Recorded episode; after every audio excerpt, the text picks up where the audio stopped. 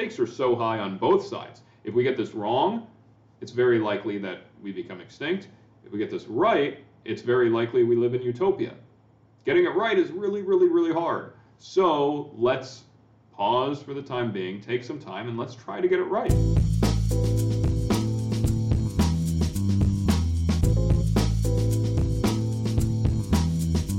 What's up, everybody? Today I've got a well-known. Uh, he's master of a few different trades, actually. Master of poker is made, I estimate, like it's no longer online, but for sure over 10 million from online.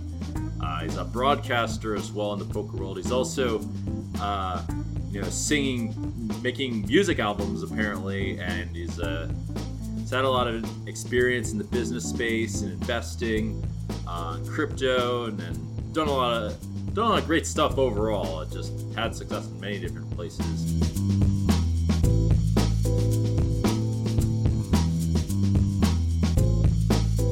Kane, what's going on? What's up, Jungle? Thanks for having me on. That's a it's a little bit of a high estimate for online, but uh, but I'll take it. I think I was probably Okay, just shy maybe- of the just shy of the eight figure mark. Oh, th- oh well, you know, like who cares? Like just the casual eight million or whatever. I, I don't know what it is, but I, I just thought you were one of the biggest winners on Full Tilt back in the day, and on uh, I would think on Poker Stars too. Certainly, I've always seen you playing nosebleeds. You, I, I remember even as I was coming up, I saw you sitting at like the highest stakes, and uh, apparently you're playing 501k with Guy Laliberté, um, which I want to get into in a moment. I also want to mention, by the way, guys, Kane's now focused his uh, his capabilities on stopping AI, which uh, might just kill us all in in uh, you know ten years or whatever. But you know, we'll we'll figure it out. We're figuring it out. Uh, here's where it all starts. It's the grassroots. You know, it's where it all begins. Um, It could, it could, and uh, you know, sev- it, these timetables are all being moved forward, Jungle. So whereas people who were worried about X risk from AI a couple years ago were saying, well, you know, in the 2040s or 2050s, now they're all now they're people are saying we might have AGI before 2030, uh, which is crazy. AGI being artificial general intelligence. Yeah, yeah. I was about to say, like, people probably don't know what that is. Now I've started reading about it myself. I've read a lot of interesting things, but it basically, yeah, we'll get to it in a second. Um, but it seems like a case for King Kalas. Kane Kalas. King Kalas. King Kalas case. All right, that sounds that's even better. There I you should have known how to pronounce your name. But anyway, Rail Heaven. So, uh, yeah, tell us a bit about uh, Super High Stakes. You're also, um, to my knowledge, and at least according to the internet, you're the biggest winner. You've won the biggest pot on uh, that's recorded online of 2.18 million. Uh, is the number I believe? Is that correct? So 2.18 million was the biggest televised live poker hand when I won it in 2018 at Triton. I think since then there may have been one or two larger hands that have that have been won, but at least for some period of time, I had won the largest televised uh, you know poker hand in the world at Triton in 2018. That was against Jason Koon, and it was uh, it was a cool experience. I actually broadcast that whole Triton series. And Oh, really? the only way I was able to get a seat in the game was because when they asked me to, to commentate, we were talking about compensation, and, and one of the things that I that I wanted was if I were going to broadcast the whole series, I wanted a seat at the big game at the end. And you and actually were at, you and I were actually at that table together, Jungle. Oh yeah, I forgot the hand though. I forget. I forget what happened. Um, Uh, it was it was kind of weird. Um, somebody opened, I, I forget who, but Jason or no, wait, no, Koon opened, and then uh, uh, Badziakouski three bet. Uh, or I'm sorry, Badziakouski called, and then I three bet out of the small blind uh, in a three blind game with pocket tens. So Koon opened, Badziakouski calls, I three bet tens. Koon four bets with ace queen offsuit. Badziakouski folds, I call my tens, and then it comes low, like um, you know, three, five, six, check, bet, call, turn ten, which was nice, check, bet, call, river ace, check, he value bets all in with with ace queen, and and I snap. Oh, that's nice. That's convenient. Yeah, there you go. Um, it's a really huge one.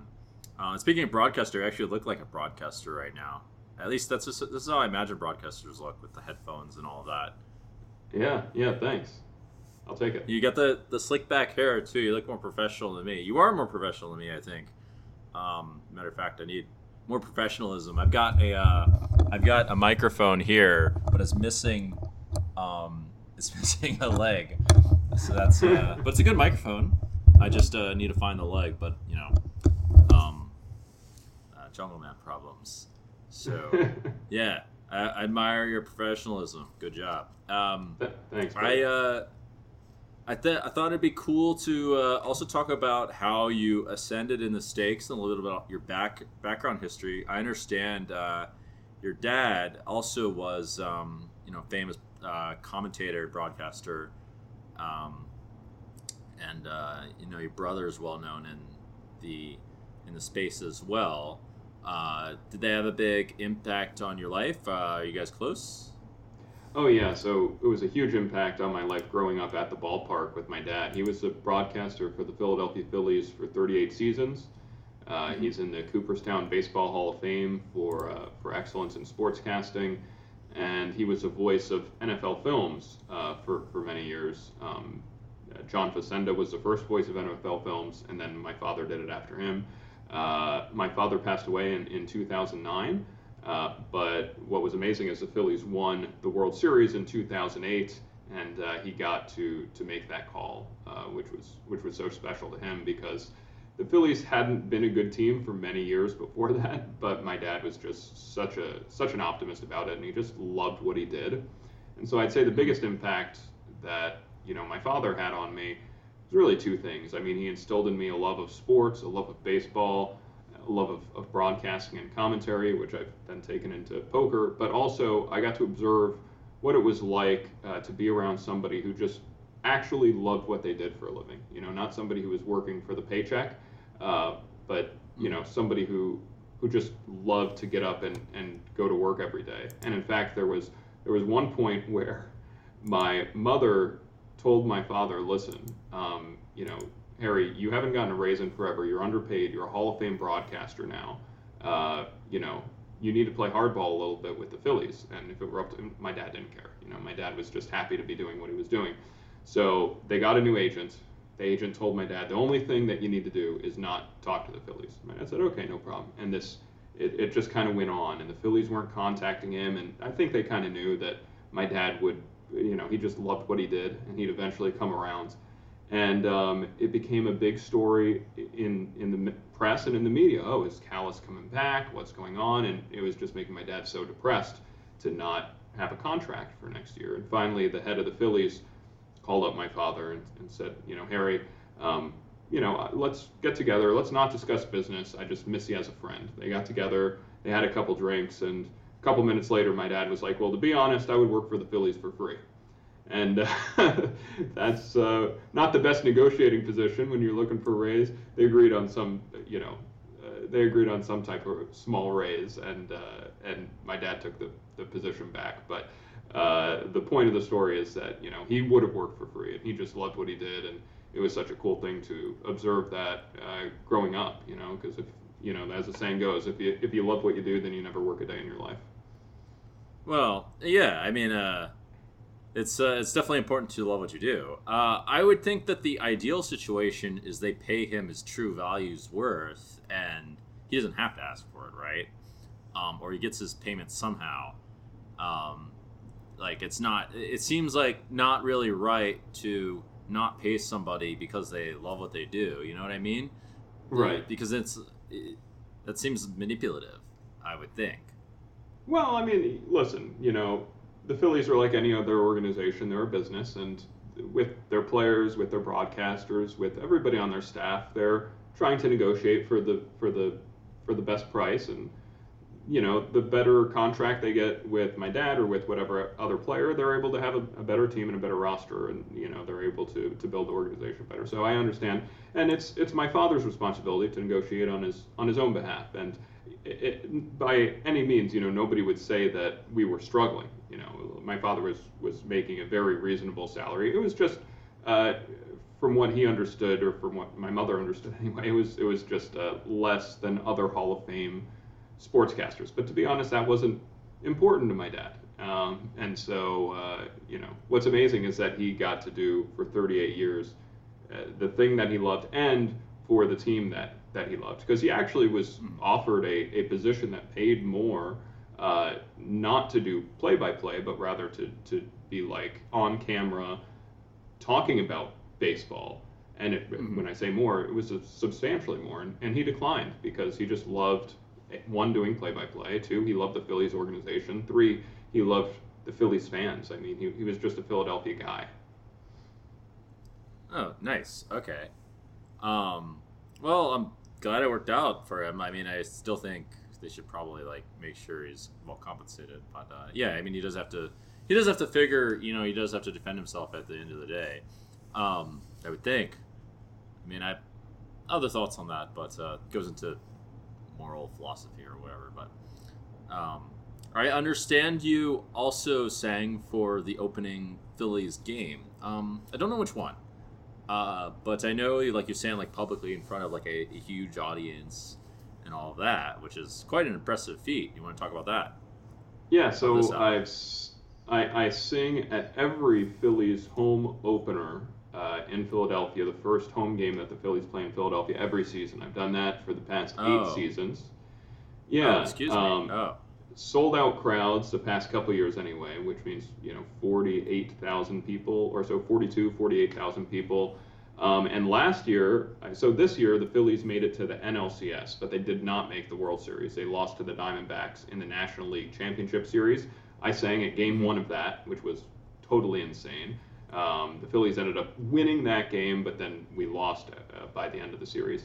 And last year, the Phillies made it to the World Series, um, and I got a chance to sing "God Bless America" at the World Series, which oh, was obviously insane. I mean, was, there's no other experience like singing at the World Series Game Five in front of 48,000 people uh, on the field oh, in Philadelphia with everybody just they were just rooting for the same thing as you, which was to take down the Astros. Unfortunately, it, it didn't happen. Uh, we, we lost to the Astros in that World Series, but it was it was just such a surreal experience.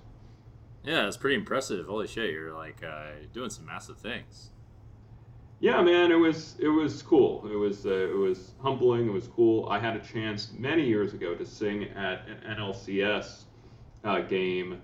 I believe uh, we were playing the the um, the Cardinals, uh, where I sang "God Bless America," and uh, Taylor Swift sang the, the national anthem, uh, which was which was interesting and cool. It was it was like after she released her first album, and she wasn't really as well known as she is as she is today. Um, but yeah, I've you know I've been involved in singing at Phillies games and sporting events in general for for quite a long time, singing the national anthem and and God Bless America. Oh, awesome! Well, that's a that's a that's insane. Uh, yeah, that's a really um, that's a great accomplishment, especially on top of like what you've done in poker. Um, so you really succeeded. Yeah, you're, like killing it in multiple different places. I, I, understand. Is that something you would do, Jungle, if the uh, Vegas Golden Knights asked you to come sing the national anthem? You think you could pull it uh, off? I, I would, but I would need a lot of practice first. I'm not currently weighing, working on the singing, and I think uh, I think in that specific way, I'm shy, but I do have um, some musical talent, as it turns out. Now, most people don't know.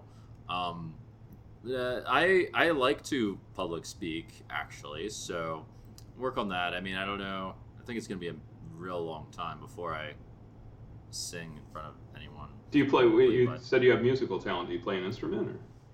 I played piano for five years. Um, yeah, I was uh, pretty talented at it, but I never really worked at it. Um, I'm like good with music in general. I would say, like mm-hmm. I, or at least in school, I was. I should say. Um, there's been talks of a poker band coming together. By the way, there might be some poker entertainers. Really? There's some people that are really good at stuff. Yeah, like I was talking to um, Benny Glaser the other day, and he said uh, he was saying how he he's like really good at the guitar, like really good at the guitar. Really? Like, I didn't, can, like, how play... did I not know that? Benny's a friend, and I, I didn't even have any idea. That's so wild. Uh, yeah, well, he, uh, yeah, he can uh, play like, like really hard solos that you don't even you hear in like underground music, uh, from like virtuosos and things like that. Basically, oh wow! He's effectively a virtuoso. That's I mean, insane. Then he should team up Well, yeah, hit me up about the uh, about the band. If they need a, a jazz or classical vocalist, then then I'm your guy. It All sounds right. like he might be doing a little more like I don't know Led Zeppelin or, or Kiss or something. I'm not sure. I'm not quite a screamer uh, vocally, but uh, I'm sure we could figure something out. Yeah, yeah. Well, yeah. Um, it seems like he was into multiple different things, so, so, uh, I'm sure there's lots of crossover. Like he's doing, he's also um, making some stuff for progressive rock and things like that too. So I guess that's like kind of in that area. Anyway, well, I know you're releasing some albums. You've released a couple actually. Like you've released, uh, I I know High Hopes was one. What's the other one called? So I think that's it. two. High, no, just one. High Hopes. I released it uh, think it earlier this year in April. Um, here's the uh, cover to the album. You could find it. Um, first of all, you could stream it anywhere where you stream your music on Spotify, Apple Music, uh, you know, just wherever you stream your music. Um, but you can also purchase the album on KaneKalas.com. Uh, I believe there's Mhm. still a couple of copies left on Amazon. You can get it in the um, CD or the vinyl form when you purchase a hard copy. The cool thing about that is, you know, if you purchase the album, especially if you knew my father, you're from Philadelphia, it's dedicated to my father and the city of Philadelphia, and you'll get a little booklet, and inside it goes over exactly how each piece is relevant to my father or to the city of Philadelphia. So it's really a tribute uh, to my dad and to the city of Philadelphia, and it's a cover album of, of standards. So these are songs that uh, you're going to be familiar with if you listen to any Sinatra or any any jazz like that. Um, you know, "Luck Be a Lady" is on there. Uh, "You Make Me Mhm. Feel So Young," uh, song songs like that, and then also, you know, I'll, I'll, it's not um, you know just kind of copying uh, those arrangements that have been done. These are all unique arrangements, so uh, we really put a cool, unique twist and, and spin on these things on uh, standards like Street Where You Live. Uh, and um, there's a really cool version of On the Way to Cape May on there. And you could check out, I got a couple of music videos uh, for the album. You could check that out Oh, on really? my. Oh, shit. Yeah. You can check that out on my YouTube page. Um, there's a music video for On the Street Where You Live, as well as I've Never Been in Love Before. And uh, I think both of them turned out turned out great. So make sure you check those out. Oh, awesome! We've got a music artist in the poker world now. Oh shit, like a legit one. Oh, yeah, there's no, uh, wait, there's no. I guess there's no. I don't know if there's any modern day like, you know, like, uh, people that are influenced that much by Frank Sinatra. So there might be like a good niche for it. I, I don't know There's- a ton of that about. I would say I would say genre. like I would say like uh, Buble is probably the the closest. Or he he and Harry Connick Jr. are probably like the closest things we got to a modern day Sinatra. And Oh, King okay. Kalas. And King Kalas. You can't forget about King Kalas, Yeah. rising star. All right. Uh, I find it pretty awesome. Like it's uh, the poker needs more spice to it. You're adding lots of spice. You're, you're like a different kind of spice than me too. Totally different Yeah. style. Slightly different flavor. Yeah. Yeah. Um, well, uh, I know that you uh, are also involved in um, in dealing with. Uh, actually, you know what? You know what we didn't talk about? We didn't talk about how you got so good at poker in the first place, and how you uh, and like what your philosophy with all that is. And uh, yeah, because I understand you like kind of annihilated for a long time. Um, I do think, yeah, I do think really one of your skills is professionalism, uh, and I think that that's something that a lot of poker players can learn from you. Uh, do you want to talk about how you you do all that, and was that a big part of your success in poker? Yeah. So for me, um, you know, I always looked at poker as as a business, and I Mhm. always understood, even from a young age, like the amount, the importance, the significance of the amount of money that was that was being wagered and that I was I was earning. So I started pretty young. I started when I was a senior in high school is when I started playing online, um, and I over the course of you know like my senior year in high school i was playing just kind of low stakes games just kind of on the weekends nothing really crazy but i built up um, maybe over the course of like five or six months i built up a bankroll of, of 15 or 20 thousand dollars And then by the time I got to freshman orientation in college, I decided, you know what, I, I, I want to do this more full time. I want to start to play like 40, 50 hours a week. And when I decided that, it took maybe two or three months before I was playing Rail Heaven, which was the highest stakes games on online, 501k. Um, I, Oh, I turned shit. my my 10 or 20 grand into uh, multiple hundreds of thousands, um, and I was you know occasionally taking shots at at, at Rail Heaven. Um, wait, wait, you had multiple hundreds of thousands. You're playing 501k. Oh, Right. oh, what the? F- Right? Yeah. How Like, do I you thought like you were- bankroll management? I think well, the that's first something time not to do. I think the first time I ever played Rail Heaven. well, you know, so I disagree there. I think the first time I ever played Rail Heaven, I had uh, a, a net worth of, uh, you know, that I had earned from poker over the past couple months of 355,000 or something. Sat down at Rail Heaven for 100,000 of it, sold Oh, like a 60 shot. sold like 60% of my action. Oh yeah, yeah, yeah. yeah. Oh, okay, there so we go. There we go. so, but that's the thing. I played Rail Heaven. What's funny is I played Rail Heaven, I think a total of like seven or eight times, and I sold my action every time but two. The two times I didn't sell my action, it's because like nobody was online, and uh, you know the game was just running at a weird hour, and so I'm just like, okay, I guess I'm gonna own ball this. Those are the only two times I lost. The other the other six I just like slayed. So it's funny how it works out that way.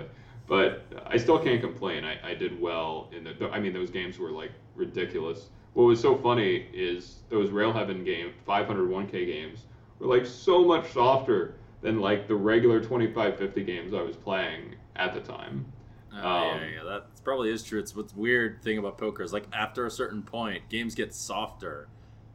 Right. at, at a higher I mean, especially back then, especially back then, right? So the people who were playing in those Rail Heaven games, like, okay, there there were a couple players who who played like regularly, but like I like you know Phil Galfond was in those games and he was he was good, but then there were just people who weren't like regularly playing the cash games who were regulars in those games. So like Ziigmund like did not really play much No Limit Hold'em back then, and he would jump into 501k. And John Fuck Juanda, like who's a great poker player, but like he wasn't really playing online, you know, consistently then. He would jump into 501k and it would just be like a cast of characters who you weren't used to seeing at the regular 2550 stakes. Like back then, the 2550 lineups were like, you know, Sam H wasn't jumping into the 501k game, you know.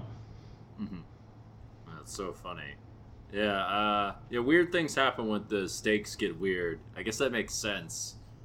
So let's talk about how did you? Um, I mean, by eighteen, I understand you were playing like Rail Heaven. Also, you're playing enormous stakes at eighteen years old.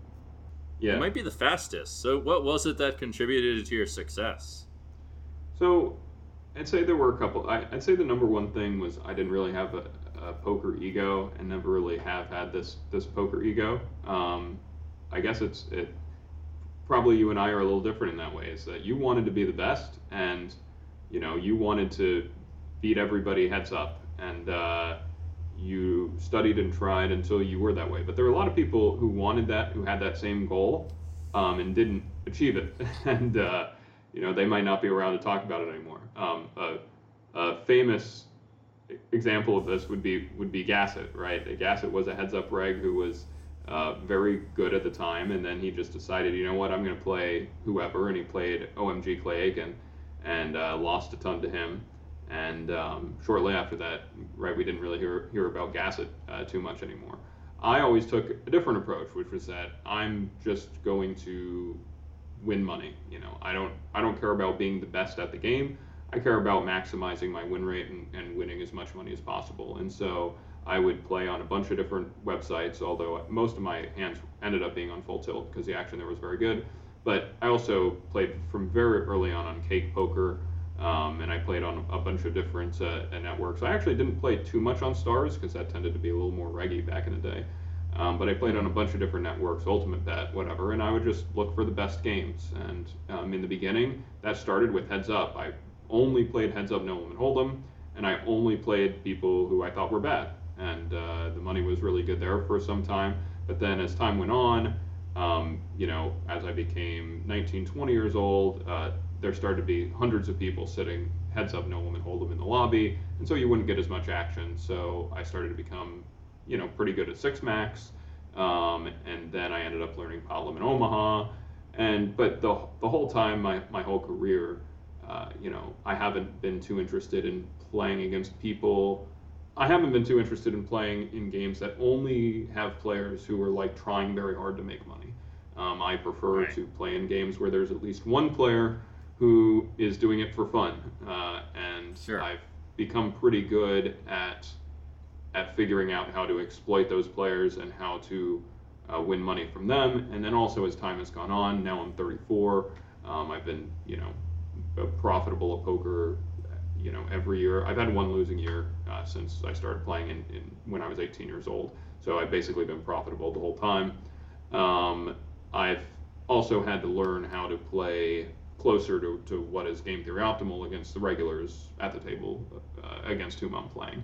And I feel like, you know, that's kind of been natural for me. Game theory has always been natural for me, but I also love the exploitative side because those were really my roots. I mean, back in the day, we didn't we didn't even have like solutions back when I started playing, and I was just like figuring out the best way to exploit fish at heads up, uh, you know, who were just doing ridiculous things, who were three betting zero percent and calling big blind ninety percent.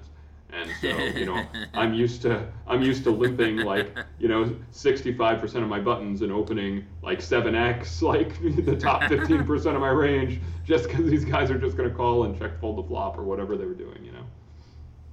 Those are the good old days. Shit, I don't know if I played anyone like that. That's pretty intense. Um, so yeah, a big thing that I found I had to do as I got really notorious and started making money was I had to adapt and not focus so much on no limit unless I was like gonna really go down that route, um, and open up more doors so that I could keep making money. I had to. I mean, it sounds like you basically did the same thing, uh, and that's what I advise for the people that really want to make a lot of money is to keep opening doors. Like if you're going to make like tons of money. Um, and I was asking you, um, I wanted to know, is that uh, why you're? Does that have anything to do with why you're pursuing like a music career um, and like things like investments? Or there's is there? I mean, I think it seems like you're really passionate about the music career. Uh, like that's something Yeah. that really speaks to you. And then the uh, the investment routes that you took and you know, getting into crypto a little bit sounds like that was more the way of how to make more money kind of situation. Yeah, exactly. So the music thing, I, you know, listen, I'd love to make money from music, but it's a very difficult industry. Um, a lot of work, a lot of effort, a lot of money went into this album, and I'll I'll be shocked if I recoup what I what I invested uh, in the album um, in terms of uh, you know sales or appearances or anything like that. I mean, it would be great if that happened, but uh, prob- probably won't happen. That's more of a passion project, something I'm I'm doing out of love. Uh, you know, I've been singing my whole life, and uh, you know, I'm very, very uh, happy with the way that um, with my performance, both in the album and my live performances. The problem is just mark. uh, It's a marketing problem. Like there's so many talented musicians out there who are never discovered, um, who never get that big platform, and there are so few spots for, you know, the musicians who are at the very top. And a lot of that has to do with luck. A lot of it has to do with just kind of catching something that goes viral these days.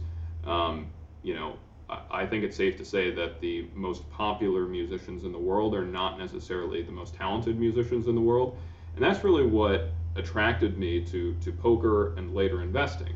Is that paradoxically in poker, there's less luck than there are in other professions that you can go into, because poker, well, it's really interesting because poker in the short run, right, it's mostly luck, but it, it, it's it's similar to if you're a profitable poker player. I mean, it's similar to like being a casino and running a crap game. Like, sure, yeah, you could lose in a given night or to a given client or in a given situation, but at the end of the year, do you think a casino is going to make money or lose money? Well, of course they're going to make money, even though they're running games of luck, right? Poker is the same way, where even though poker is a game of luck, if you have the advantage in the game, then over hundreds of thousands or millions of hands, you of course are going to to make money and realize close to what your expectation should be.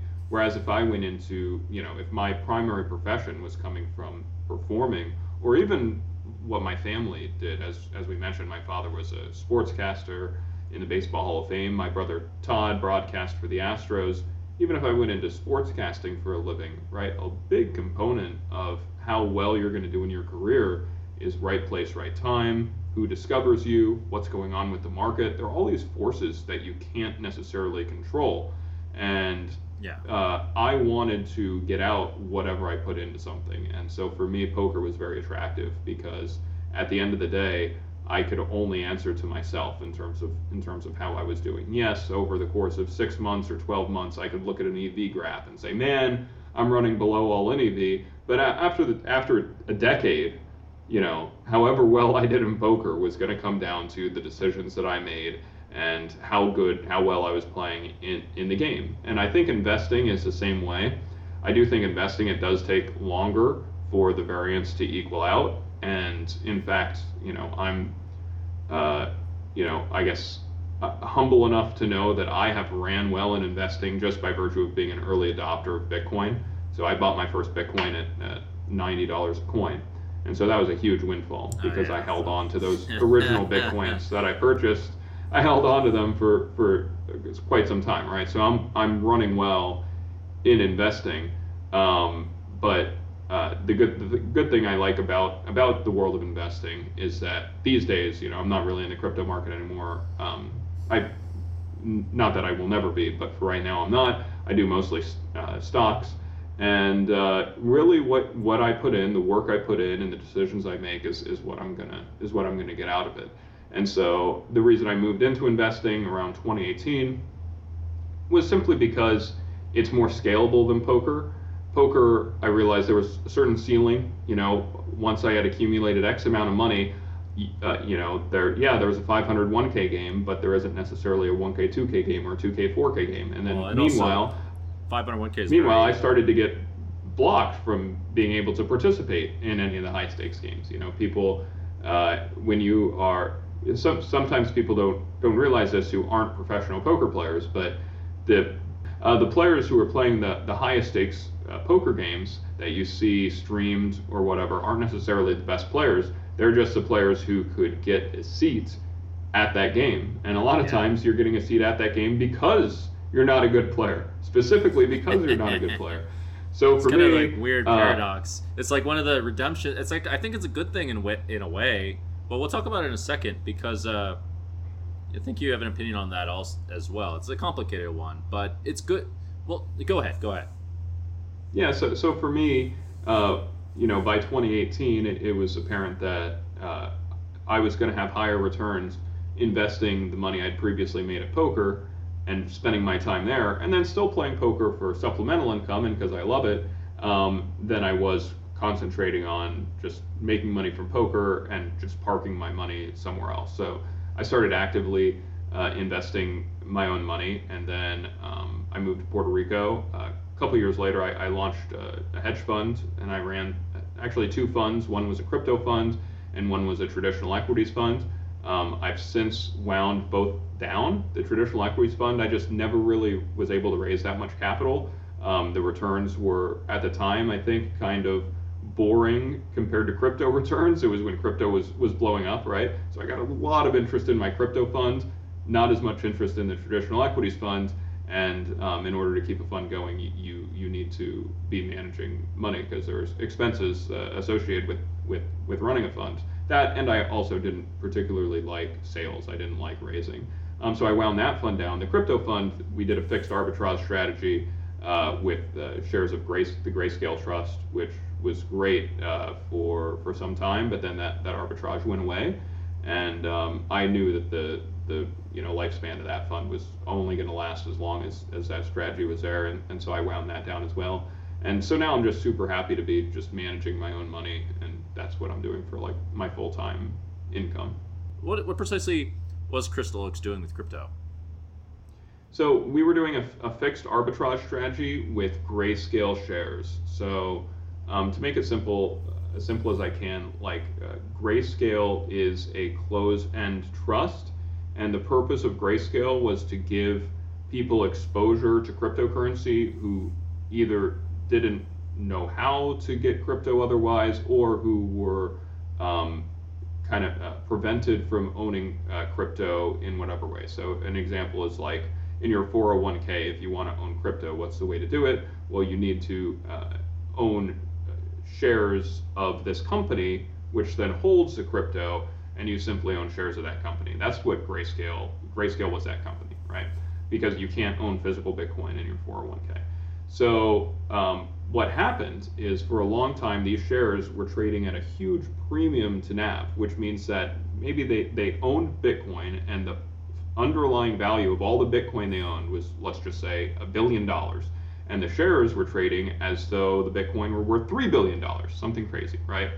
Um, so what I, did, what I did is I purchased new shares directly from Grayscale, and then I had to wait six months in order to sell those shares on the open market to capture the difference between, you know, the the spread at which I purchased the shares and the spread at which I sold them because the shares I purchased were based on the Bitcoin that they held, not based on the, the spot price of the shares on the open market. And so that was a great arbitrage play. Um, and it, it, was really only good after I launched my, my fund for, for one cycle um, because, you know, obviously whenever there's an opportunity like that, it's going to go away pretty pretty quickly. Um, in fact, you know, it it was bad for it was bad within like one to two months after I launched my fund because again, you had to wait six months to sell those shares. So clients of mine who got in two months after I launched my fund, for example, and then had to wait an additional six months, we sold their shares. They actually lost like a very small amount of money. But at that point, those those shares were trading at a small discount to NAV um, maybe 5% discount to NAV or something. Mm-hmm. Whereas, you know, earlier on, it was literally 100% premium to NAV. The first time that I did this, it was before I launched the fund because I was just testing it out to see if it was real, if I could do it, if I could pull it off. I did it with ETHE shares.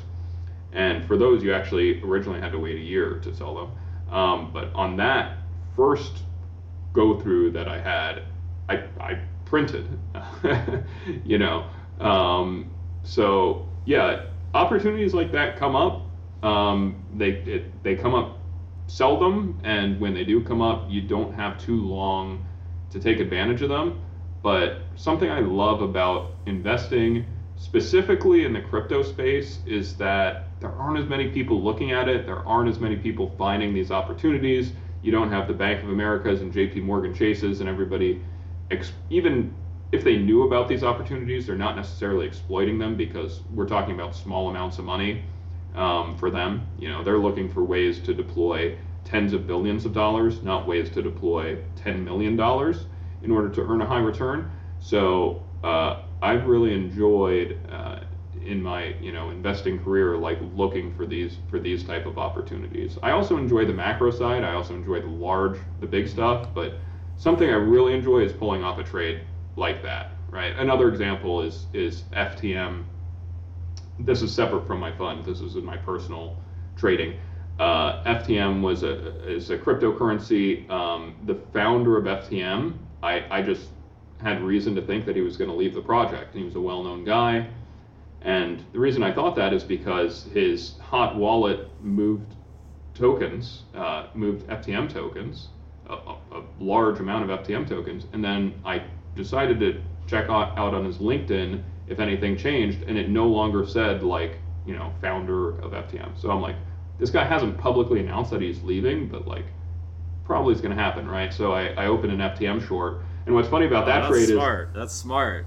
Oh shit. What was funny about that trade is 24 hours later, he hadn't announced that he was leaving, and FTM was up like 30%. And I'm like, gosh, am I a fish? Like, what's going on here? what does the market know that I don't? But no, I was I was I kept my short on. I'm like, all right, well, I guess I'm gonna go down with the. That shit. Like that shit's like really subtle. Uh, but yeah, I mean, I've noticed things like that being pretty good indicators.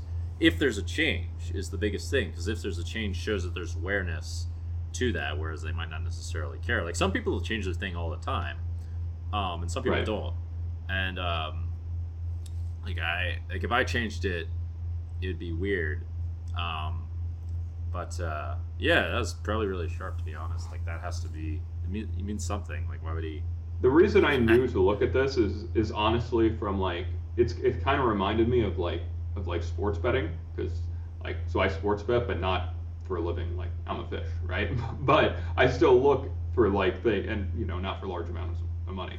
But I still look for the because I enjoy it. I still look for things like this where it's like oh is this player going to be traded? Like you know is LeBron going to stay with the Heat or whatever um, way back in the day and uh, if you look at like changes in their social media it gives you like subtle clues as to like what they're going to do or where they're going to go or whatever's going on. So I, I, I find that stuff very interesting.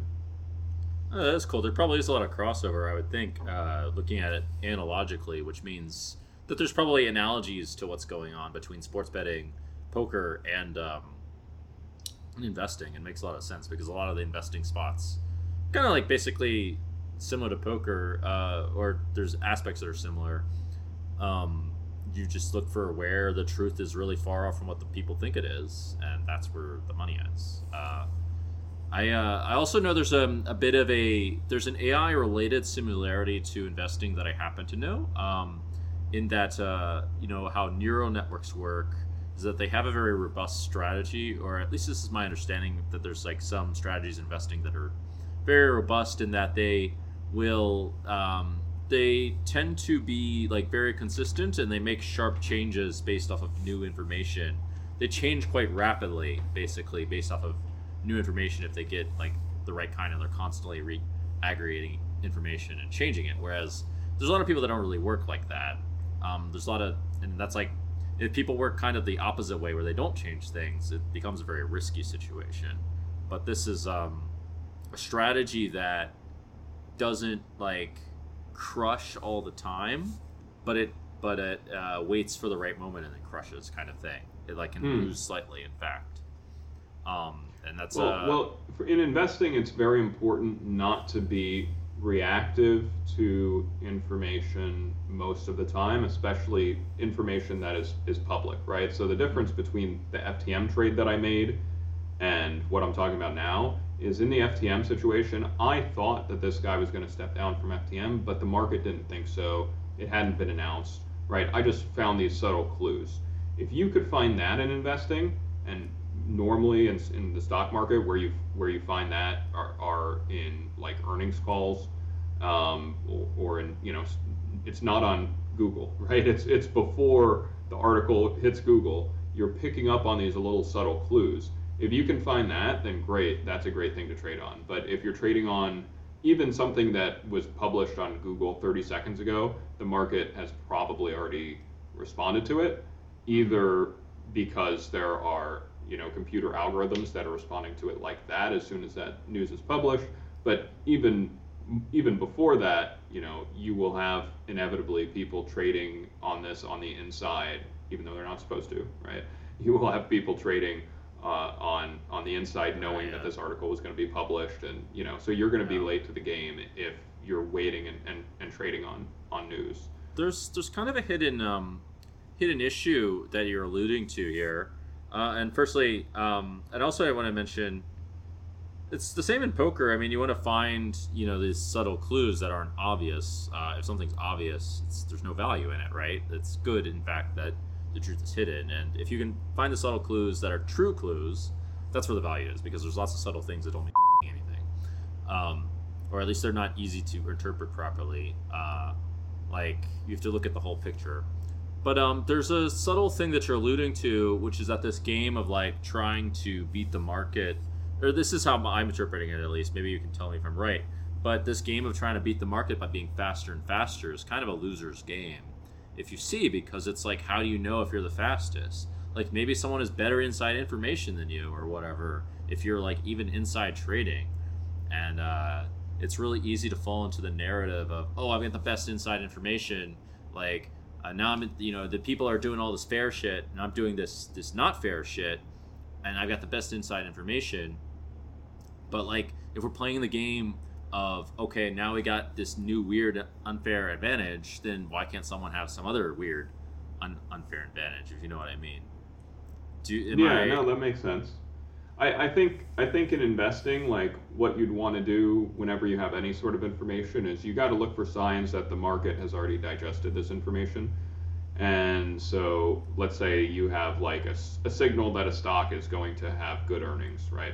Uh, go look at, at the way that that stock is traded. Go look at the volume with which that stock is traded over the past couple days. If the volume has spiked recently, if the stock is going up, right? If there are more buy buy orders and sell orders, maybe people know what you know already, right? If it's trading flat, if volume's down, then maybe you found something that the rest of the market hasn't. And this is this is kind of like what the whole base of technical trading is.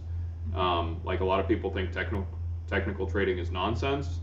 I'm not one of those people. Um, I'm not a technical trader, but but I also don't think it's nonsense because basically at at its core, what patterns are supposed to tell you is basically analyzing like what large players and insiders know and are doing. Are they accumulating shares of this of this stock? Are they selling shares of this stock? And when they act, when insiders and, and large market movers act in a certain way, it creates the patterns that people trade on on technically. Okay, yeah, that, that makes a lot of sense. Um, you actually uh, remind gave me an idea here. Um, that in that poker is like good in that it reminds me of like how poker is good. Um, for one thing, I understand in comparison in investment space and like trading. I don't know how fast you can. I guess you can make money super fast in trading, to be honest. But uh, I mean, usually most investment strategies do kind of the opposite. They're not. They don't make you money fast, but they make you money reliably. Um, and uh, in poker, you can actually make money really fast, or pretty fast and pretty reliably, and the markets don't really adjust very fast, in my experience. I don't know what how you feel about that, but like when the Sims came out, the simulations and the AI and all that shit, it took people forever to start using them and adapting, and I don't even think they're really adapting them that much. Uh, from what I can see, I can see a lot of pros to be honest, but when I play high stakes, I don't see it that much. Where people are just whipping out those sim sizes and hmm. all this like crazy stuff you're supposed to be doing. What's interesting is the larger the market is, I think, and the more money in the market, the faster these uh, changes are adopted. So sure. let's look at poker, for example. Um, no limit hold'em is probably the largest market of any of the any of the games, right? And therefore, even though we have uh, simulations for pot limit Omaha, people are are playing much further from what those simulations would indicate in pot limit Omaha than they are in no limit hold'em. Uh, yeah. Certainly in a, a, you know 10-20 uh, casino game, if you had a computer analyze every move that was made at a no limit hold'em table versus a pot limit Omaha table, uh, you're going to see in the pot limit Omaha some pretty egregious play, especially pre-flop, right, compared to no limit hold'em. And in my opinion, that's in part because uh, no limit hold'em is a is a larger market in general. There's more people playing no limit hold'em. It's more competitive for that reason. Yes, uh, I think that's a those are a lot of great points. Yeah, um, yeah, it, that seems to make a lot of sense. I found that to generally be true. Also, uh, in mixed games, it depends on the game. Like some games don't really have that much margin for error, such as limit deuce to seven. You can't really mess that one up too much. Um, you can make some mistakes, but they're like they really don't matter that much. And uh, there are some other actually. Um, there's a couple other limit games you can make some bigger mistakes in. Uh, some there's some there's mistakes, but people just argue crazy over. I don't know. People get really into these, get really egotistical about the mistakes. Like maybe the the smaller the potential mistakes, the more ego is involved. I don't know if that's really which, which which limit mix game do you think has the biggest edges? What's the most important one to be good at? I guess I can say uh, Badugi. Yeah. Yeah. Um, I'm trying to think of what sense. else. It's definitely definitely Badugi. Uh, yeah, I can't think of anything else. I mean, people think there's like big edges in O8. I don't think so, man. Um, uh, this is my limit PLO. I'm trying to think. Like, there's really big edges in some of the big bet mix games. I don't know why these don't run more, but right. they, no one plays them. That's the problem. They're quite complicated, and there's ways to torch torch money in these big bet game money in, in big bet games. Like pot limit deuce to seven is not a simple game. Um, and like, there's a game that I think is actually pretty good called uh, Double Draw, um, where you you draw twice. It's just five card draw twice, and where you can make some huge mistakes. And there's like quite some subtlety to this game. Um, Hmm. there's uh, what else? Like single draw. I don't think you can make. You can make some big mistakes in single draw. I guess. Uh, I don't. I mean, there's definitely some nuance to that one, for sure.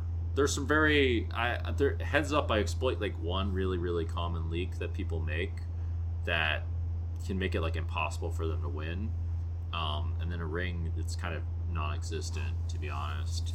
But um, Hmm. or it doesn't exist. What about stud? What about stud high? Stud high, I don't think there are that big edges to be honest. Uh, there's some considerably, there's some surprises. I would say, uh, there's probably a decent edge in it, but I could be wrong on this one. I'm not like a master of stud high, but uh, I think I'm. We need some data to back things up. I know you're a data guy because it feels like my stud high results have just not been that good, and uh, Jo- Johnny Johnny World would tell you there are big edges in stud high. you know what? I would I would contest that. I'll play him stud high heads up. Wow, look at that. The I'm challenge is out there. You know what? Actually, will. Um, it's probably retarded for me to say, but uh, uh, yeah, I'll, I'll play him heads up. We'll see how that goes. Um, I don't know what he's. Are you saying you think you're the best stud high heads up player in the world? Uh, I don't think. I just, I just kind of doubt that he's the best, to be honest. Well, you know, it's- He's it goes calling back out to Johnny. World. Well, it's Uh-huh. not really. Let's put it. Let's put it like this. I'm sure he's really good. I just um, I just am really doubtful that the market is like operating to its full capacity in stud high.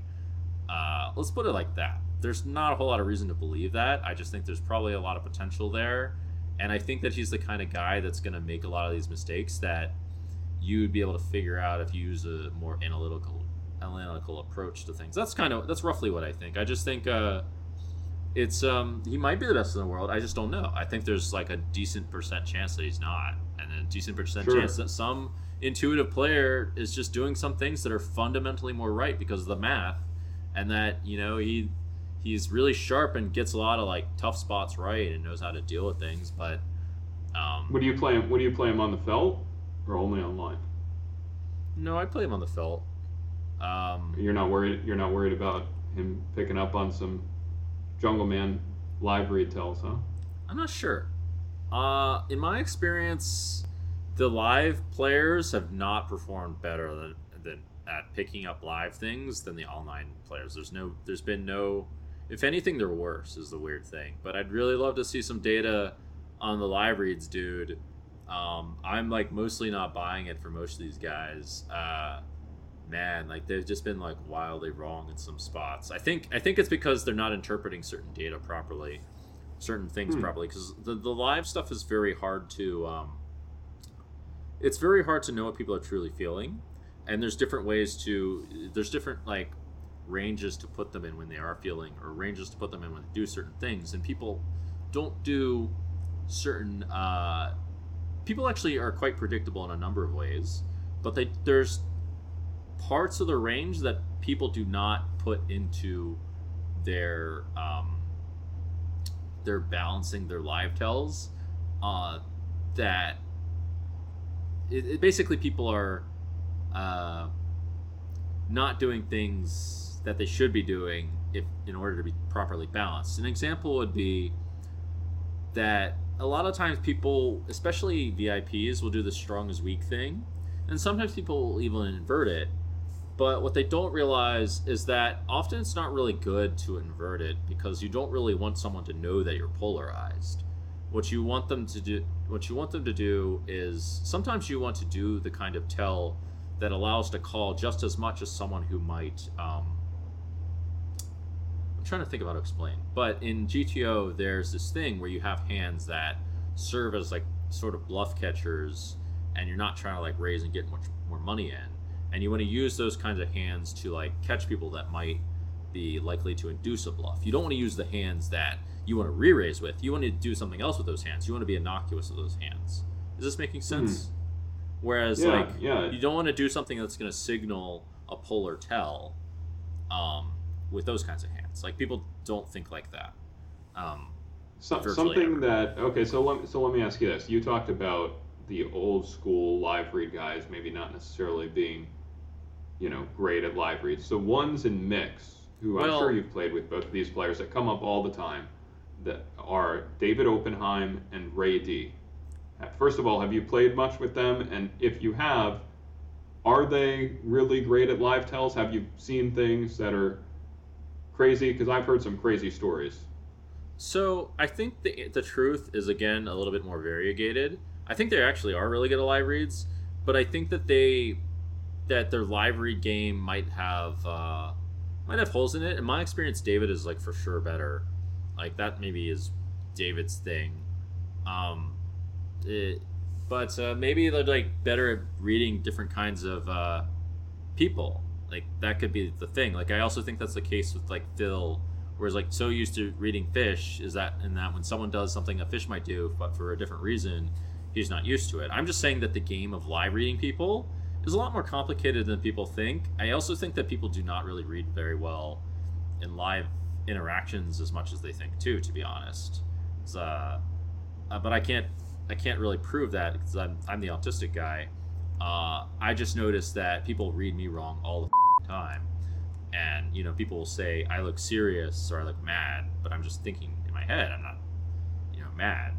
But uh, people Right. will often like project whatever due to their own experience, and they don't know they're not filtering that versus actual like what's really going on. But usually there's like a range of possibilities as there are in poker and you have to spil- you have to first identify the range and also see uh, where it's happening. It also works with like looking into people's personalities and things like that too.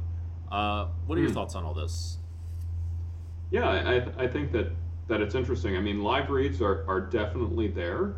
Uh, the question is just how how much can a human really take in that information, process it, and understand it correctly, right? And I think so. Somebody from I guess our generation who I think has benefited a lot from live reads, or, or at least that's his reputation, is Chance Kornuth.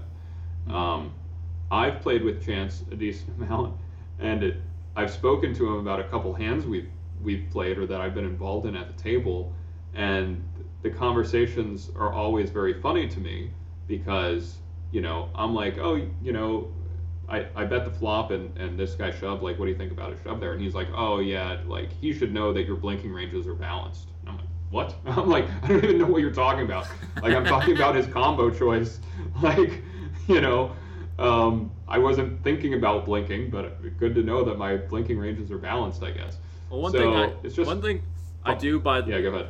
One thing I do is I actually balance my thinking range, which I don't think people think about. No, I've no seriously. So like, here's a thing that here's a very real situation that comes up is when you're bluffing in a lot of spots. A lot of spots are not easy to bluff in, and so what you'd have to do, what I would literally do if I got there with a value hand. Sometimes you know to value bet in a spot is pretty simple, but when to bluff in the same spot, really not really not that easy. You have to think about which combos and all this blah blah blah, so you're not bluffing too much. Well, I have a really good awareness for which spots are good to bluff it, or which spots are complicated to bluff in, and which ones aren't. And then, so what I do is I act instantly in all the spots that I know that I just I just know exactly what to do in all the time. But the spots where I know that there's something complicated, then I enter this. Um, into the thought process okay what would i bluff with here? I literally think about that even if i'm in a value situation. Um and so like if someone can tell that i'm thinking now i'm legit thinking and i like count count the pot and things like that. So it like how can they read you if you're legit thinking in both situations? But if you fake that you're thinking then you might give off tells that um, they can pick up on if you know what i mean. Because it's kind of if someone's really uh, observant, they can hypothetically figure out that you're you're faking that you're thinking, which is not good. Um, because But there's different types of thinking, right? So, I mean, one day we're going to have, you know, uh, if we're still around for it, which we probably won't be, in my opinion, but we're going to have AI that can look at our face and look at our body language and look at what we're doing and know what we're thinking about, right? And know whether or not we are bluffing or value betting based on all this all these factors that we as humans can't even you know pick up on can't even put into words right if we have a supercomputer that, one day way. like for example your eyes just went up and to the right that narrows the range of things that you are thinking about in that moment right and Sure. the fact that your hand is on your chin that narrows it further so on and so forth and if we had a supercomputer to analyze all of human behavior throughout all of history in the same way that LLMs are analyzing all written data, right? And we made that brain super, super big, then it would know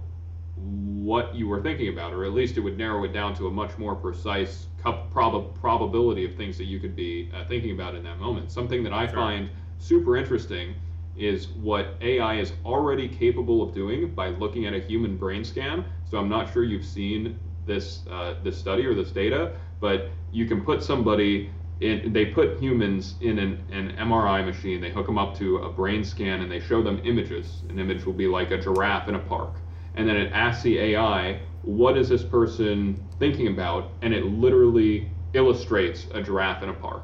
So the AI is already capable, using a brain scan, of reading our minds. Wow, that's pretty Meanwhile, we Well, I mean, we don't like- know how to interpret a brain scan, right? If I show, even if I showed the world's leading neurologist, you know, or a group of the world's leading neurologists, hey, here's a here's a brain scan. What's this person thinking about? They couldn't tell you he's thinking about a giraffe in the park, right? Right. Well, uh, yeah, that's really scary, but it's als- it's also kind of really positive because now, you know, people look at like the what things that someone can't do as they kind of look at it in a bit too selfish of a way, but they don't look at the full picture. Like it's also, yeah, it's I mean that's like if it can be used to benefit, it can be used to hurt or hurt the other way. If it used to be hurt, used to benefit as well. Um, uh, like uh, if that the thing that a computer can't do, from my understanding, is it can't like figure out like the meaning behind what all of that is. How the do you program a computer to? I mean, maybe eventually it will, uh, but program it to figure out like what's the meaning behind that image and the one that comes up next, and you know the whole story of events. Um, but that in combination with a person would be really powerful. And what I personally understand from AI is that uh, the human robot uh, combinations are far more powerful, even in games like chess, than just the robot. Uh, some Cerberus combinations. I think that that uh, that that is no longer true for chess, Oh, f- but it was true for a long time. Yeah, but that uh, that will be the case for a very short period of time. Like currently, obviously for poker, the human robot combination is superior to just the robot, right? I, I think there's no debate there because in Sure. poker is a very exploitative game. If you're trying to maximize your win rate and you're playing GTO poker, then you're, you're really not going to even come close to maximizing your win rate, right? Whereas if you are a human who understands how to exploit, and meanwhile you're getting the GTO answers from the robot, and so when the situation arises, you, you basically know what baseline is, uh, then then you could do even better. But that is only the case as long as the AI that we have, as long as the robots that we have are just playing GTO, right? Uh, Once they become intelligent enough, they will will be able to exploit poker players better than than than humans can. And um, you know, I personally am, am very concerned about about artificial intelligence. I agree with Elon Musk that we're summoning the demon here. Uh, once you create something that's more intelligent than you are, then you um, it is very very difficult to control it. This is called the control problem, uh, and throughout history, it has not worked out well for species that uh, you know create or summon or from which uh, something more intelligent comes up. So the reason why there are no longer Neanderthals uh, walking around the Earth and they've become extinct is because we have Homo sapiens, um, and and we're here. And the reason why we we uh, won out is because we're more intelligent. We were more intelligent than those uh, than those Neanderthals. So. Uh, from my, that's why I've been spending a lot of my time and effort uh, looking into AI safety, uh, looking into specifically nonprofits that are doing. I'm concentrating on on nonprofits that are doing two different things. One is working on trying to uh, solve the alignment problem, or at, at least I. I'm pessimistic that it's going to get solved, but I don't think it's a binary thing. I don't think it's like either AI is aligned or it's not aligned. I think there's middle ground there, and the closer we get to it being a good outcome for humans, the better. So I think every dollar that goes into that is actually valuable. Um, and then the second thing is on governance. I want to slow down uh, the advancement of, of AI, and it's it's interesting for me because I'm a lifelong libertarian. I'm like the last person who you know generally would be talking about wanting government regulation or wanting to slow down industry or progress, but this is a unique technology and a unique circumstance, and I think it should be treated with with the existential threat that it actually that it actually poses. So in the same way that I'm in favor of governments having controls on uranium because I don't want you know your neighbor to to make a nuclear bomb, right? I think that the government should control um, you know uh, basically the hardware side of of AI in order to uh, slow down uh, the rate of progress because right now we're developing a mind. Currently, we're developing, you know, models and minds that are doing things that we never expected it to, and we don't understand how they work. The people building them couldn't tell you how it works. They're just building Really? it bigger and That bigger. seems really crazy. Yeah. Um, I have a slightly nuanced view in all this. Um, but I definitely agree that it should be slowed down, but per not perhaps not exactly for the reason that's that's uh, been that's been uh, you know that that Elon's saying. I think that the demons inside of us. I think that the real threat is. I mean, like it's very you know i want to use the word stupid to think that if you create something especially something that's intelligent um, that uh, is more powerful than you and you have like with the value system of like i'm gonna try to, to gain as much as possible um, the thing is like like when does that value system now turn against you? Um, i think that really the bottom line is uh, in order to like the power that you're able to wield on the world seems like it should match your own internal power is what i believe. This is why i personally believe in something like uh, becoming more enlightened to to the point where now we can like be more and more capable of like not making big mistakes. It's kind of like if you have a sword right? And if you're not very good at wielding the sword you um you should like take your time with it. You don't want to like start flailing it around and like get a more powerful sword, even if you have an enemy or if you've got to cut something or whatever. Like you, you want to like become good first and then uh, you know start doing some shit.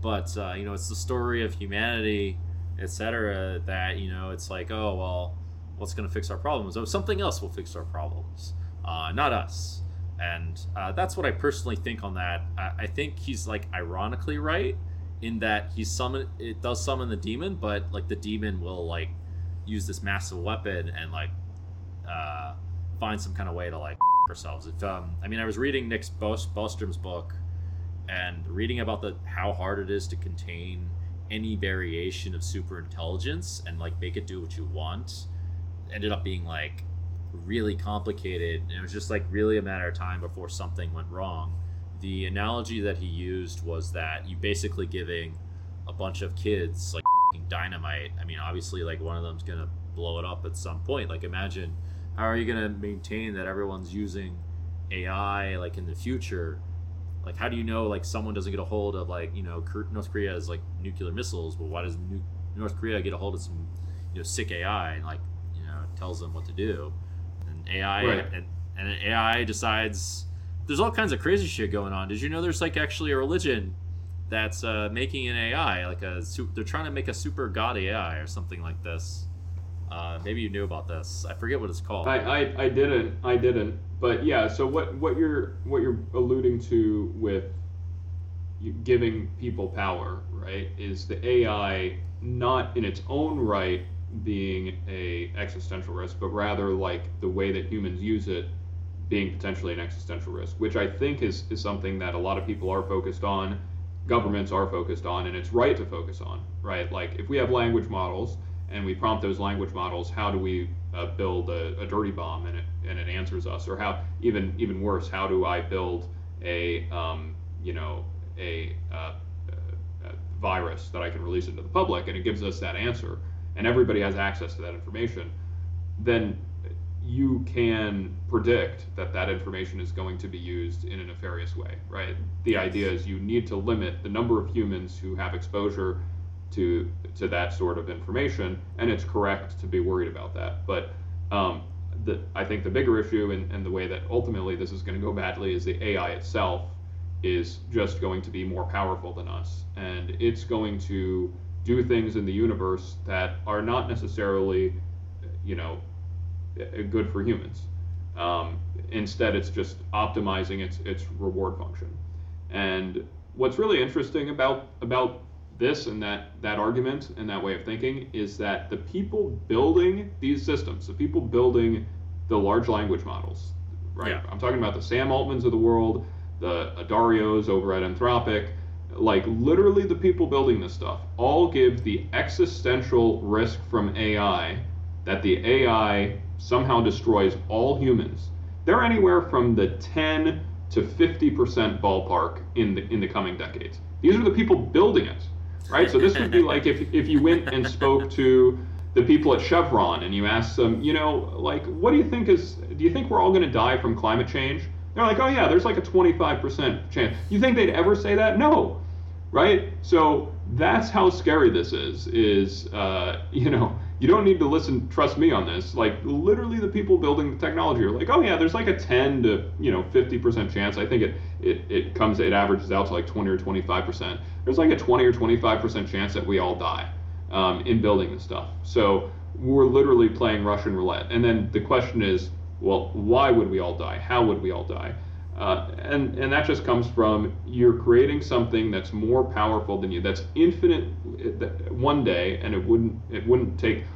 The idea is that if it's uh, recursively self-improving in intelligence, then it wouldn't take very long from the time where it's more intelligent than us to be in mag- orders of magnitude more intelligent than us, right? So uh, it's believed that once if AI can recursively self-improve, and it and it one day becomes more intelligent than we are and it starts self-improving it would be less than two years for us to have a, a level of intelligence like an ant currently does to a human when it, when we're in relation to this AI thing. And once that's the case I mean you know we don't necessarily have any malevolence towards ants but if we go and build a road right that's an ant holocaust right? And uh, ants are not better off that humans are around. And one day, if humans continue on the path that we're going, probably we're going to exhaust all the resources on Earth and ants will, will die off, right? Well, Except for AI, it's a much more accelerated time frame. Yeah. They're increasing in intelligence much, much, much faster. So the way that we actually would die in that scenario, most likely, is as collateral damage. The AI harvests the energy of the sun in order to pursue whatever goal it needs because all in order to accomplish anything, it requires energy. Boom, we're dead. We didn't even know why it happens, right? We we could in the same way when you spray ants or build a road on top of ants, they don't know why they died, right? Um, that, in my opinion, is a likely scenario if we don't somehow uh, uh, uh, come closer to solving alignment than we are right now. Because right now, there's one person for every for every 10,000 people working, or for, for every 100 people working on uh, making these things bigger, there's one guy working on safety and working on alignment. That yeah, that's, that's wrong. fair point. Yeah, that should have. It should that there's definitely should be more focus if that's like the real proportions. There's a couple things I a little bit disagree with. Um, I mean, I don't think. Uh, for one thing, I think ants are still doing okay. To be honest, I think ants. Uh, the ants. I think they might be the most populated uh, animal on the planet. I feel like I should know this. I'm the jungle man. I should know animals. Um, but uh, so I think actually current values in humanity are not really that good, if we're really honest. Um, especially in that there is a there's quite some value. Uh, there's there's one thing I just realized that is a good thing, reason to defend the ants. Um, and uh, I mean, it might be the case that even like the this I really would like to check. Like maybe every animal just has its place. Like, like maybe it should. I would personally guess that, at least spiritually thinking, all life essentially is sacred. But now I'm going to hippie territory. This is where, um, I don't like. This is where I get like a little bit woo woo. Um, but uh, there are definitely some similar sorts of analogies where you can like break down that logic and see like okay there actually is like some value to this, these like lesser life forms these lesser life forms.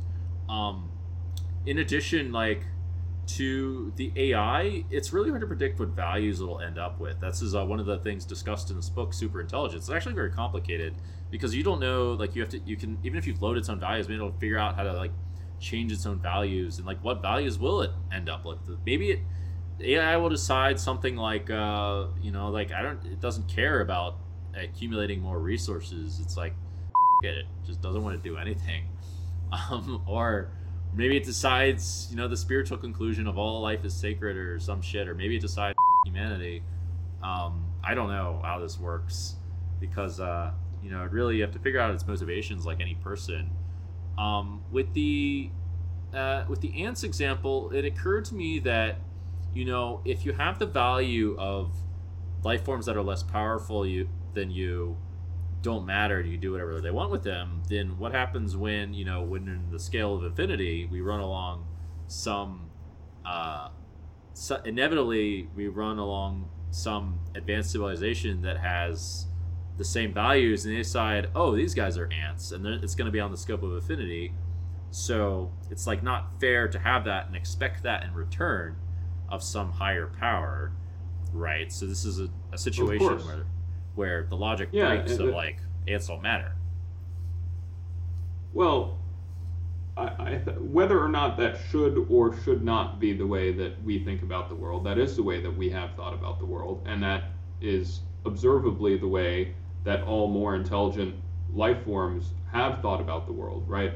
We are pursuing our goals ruthlessly regardless of the effect that that has on ants or bacteria or whatever, insert whatever other life form. And yes, ants are still around. However, there we could name a bunch of different species that are now extinct as a result of, of humans living. So right? I species, think that. Right. I mean, the most notable being Neanderthals, right? Um, yeah, yeah. And as time goes on, as we continue, let's say we never created AI, but human technology just got better and better and better, ants and all species on Earth are going to die sooner than if human intelligent humans weren't around. In my opinion, technology is inherently dangerous, right? As we because blast radiuses are increasing. So yes, if we weren't here and there were no technology, there is is a probability associated with an asteroid hitting Earth or there's being some natural disaster and all you know ants dying or insert whatever you know all fish dying or insert whatever species. But now that there are nuclear weapons, that probability associated with the annihilation of fish or ants or whatever species on Earth is much higher. It's it's hundreds of, of, of times higher than it would be sure. without us, right? So us now creating this AI is is just it's like that on steroids. We're increasing the blast radius tremendously. Yeah. And uh, then getting to your point about we we can't predict what it's going to want.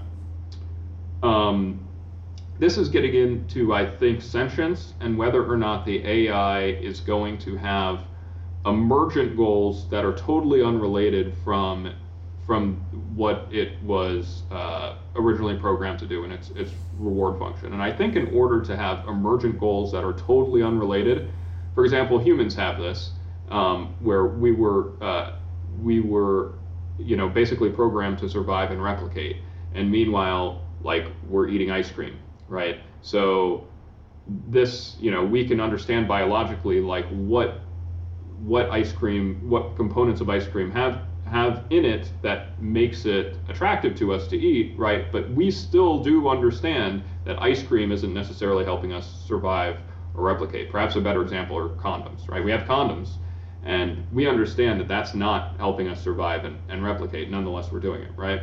Um, but I think the reason why we do that is because of emotion, because we have emotions and we are sentient If we didn't have emotions and we weren't sentient, then I don't think we would be having sex with a condom. I think we'd be ruthlessly and relentlessly pursuing a specific reward function. So far, I don't know whether AI one day will be sentient. There are some people who think currently it is sentient. I don't think so.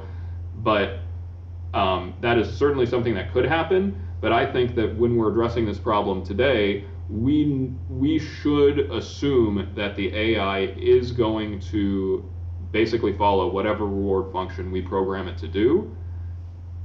But the big part is that we need to think about the sub goals that come from its main goal. That's the real problem. Because anytime you develop an AI to have a main goal, it will, and we know this, it's observable today, it will create the sub goal of, it will create certain sub goals, and one of the most damaging ones is uh, self preservation.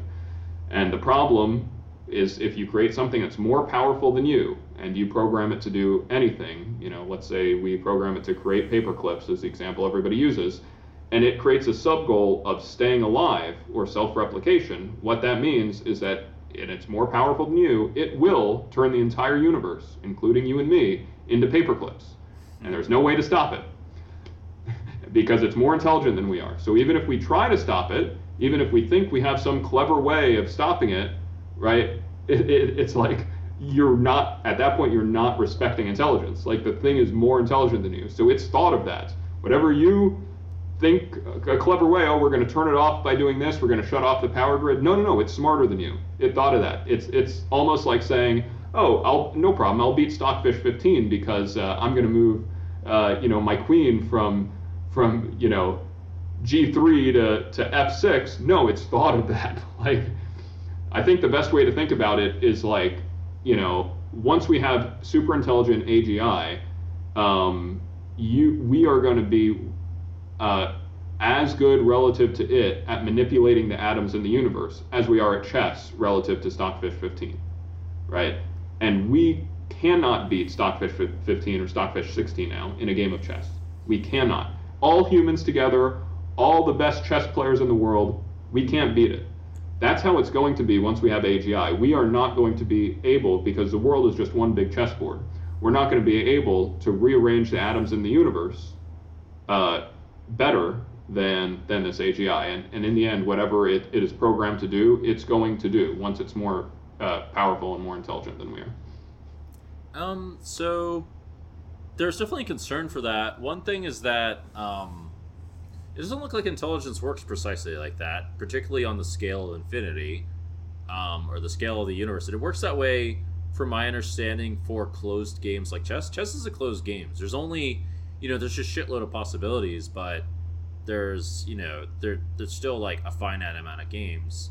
From my understanding, um, I haven't read much about. Uh, I believe the term is called epistemology, which is the study of knowledge.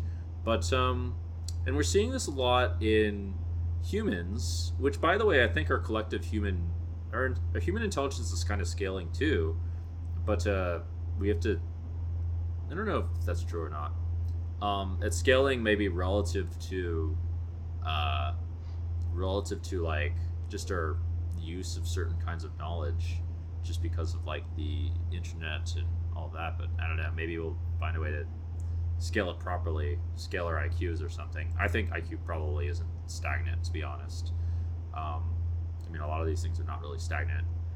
Um, but anyway, in a, a from what I understand in epistemology, basically because there's like so many different different directions of knowledge and there's so many different like rabbit holes to go down, it's impossible to cover all of them. And it's been suggested, um, this I can't confirm at all, but basically, uh, humans or organic organisms, to be precise, have the ability to create thoughts that are not, um, or perhaps receive thoughts that are not, um, do not you know that are not uh, what's the word that are original. I can't confirm this, but this is what has been told to me. It's told a different kind of way, um, as if like, well, where do those thoughts come from? To be fair, I mean, it seems like it's suggested that they must have come from somewhere, so something must have been original in the first place. Um, whereas AI does not have that capability, and this is where I don't know where I can't c- claim this is true or not. That, that would be like the hope Huh? Currently, though. That- Yeah, that's maybe it currently. can. Currently, I don't know. yeah.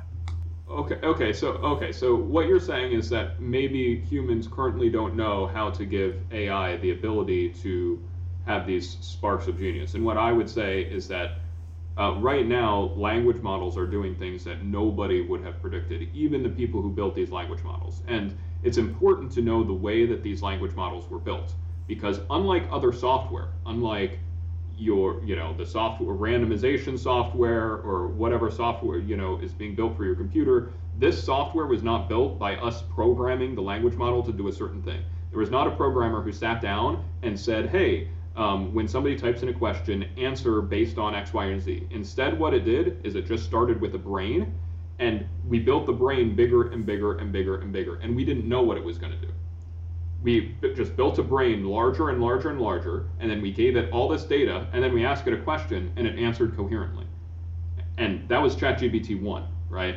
But at the time when it answered coherently, it was still kind of stupid, right? It would hallucinate a lot, whatever else. And then ChatGPT 2 came around, and we'd ask it the same question, and it would answer even more coherently. Now all of a sudden we're at ChatGPT 4. Now we can ask it something like, um, we can ask it a question involving logic, and it can answer the question correctly.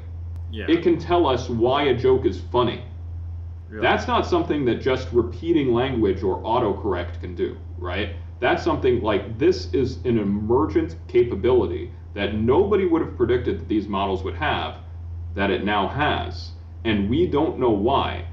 The, the reason why it's able to do this is because its brain is so big, right?